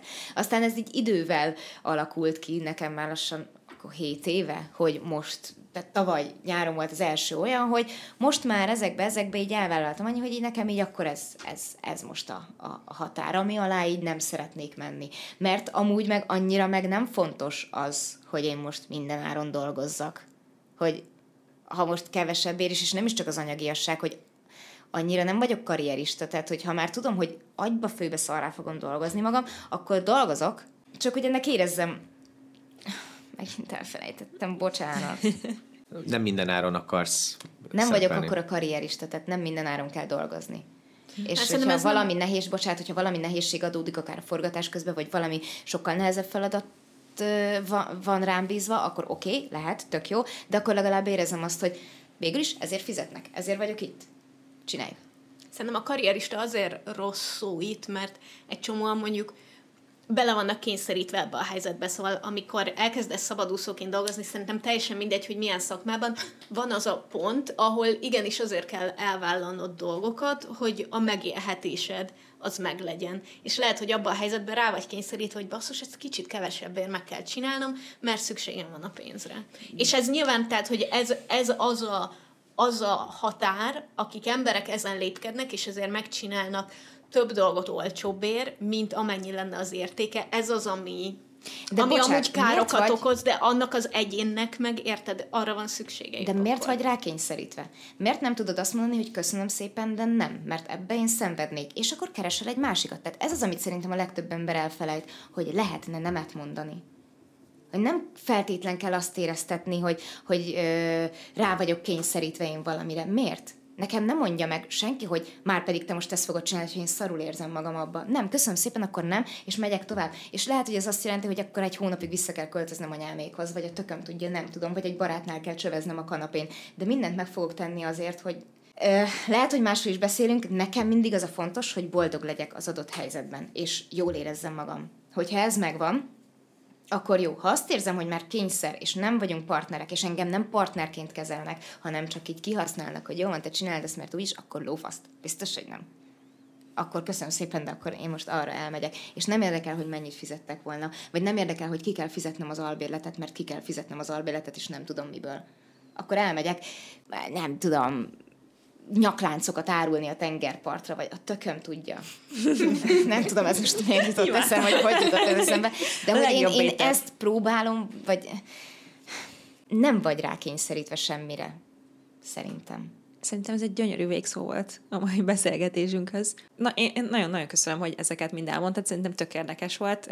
Új infók is voltak benne, meg, meg ilyen nagyon remélem, hogy minden, minden színésznő így tud hogy hozzáállni ezekhez a dolgokhoz Magyarországon, legalábbis, hogy ez lesz a tendencia, és nagyon sok sikert neked a mindenféle titkos projektethez, ami jövő hét szerdán kiderül, meg igen, meg ami még utána lesz. Jó, de mindenképpen küld majd át a Macinak, hogy a jövő hét szerdai adásba tudjunk róla beszélni. Jó. Az elején, az elején elmondta az jó, jó, jó, jó, Most igen. már kiderült, hogy. Jó. Én azt nem tudom, de majd mindjárt megkérdezem kamerán kívül. Nagyon köszönjük, hogy itt voltatok. Vikinek nagyon szépen köszönjük, hogy eljöttél hozzánk, és mindenképpen csekkoljatok le a projekteket, amikben ő szerepelt, meg majd a titkos projektjeit is, és velünk pedig találkozhattok jövő héten, amikor pedig Reis Gábor lesz a vendégünk, szóval addig az ő filmjeit, hogyha megnézitek, akkor biztos többet fogtok érteni abból, amiről beszélgetünk. De a magyarázat mindenét mindenképpen nézzétek meg, mától van mozikban, úgyhogy, úgyhogy egy hetetek van felzárkózni. Sziasztok! Sziasztok! Csá.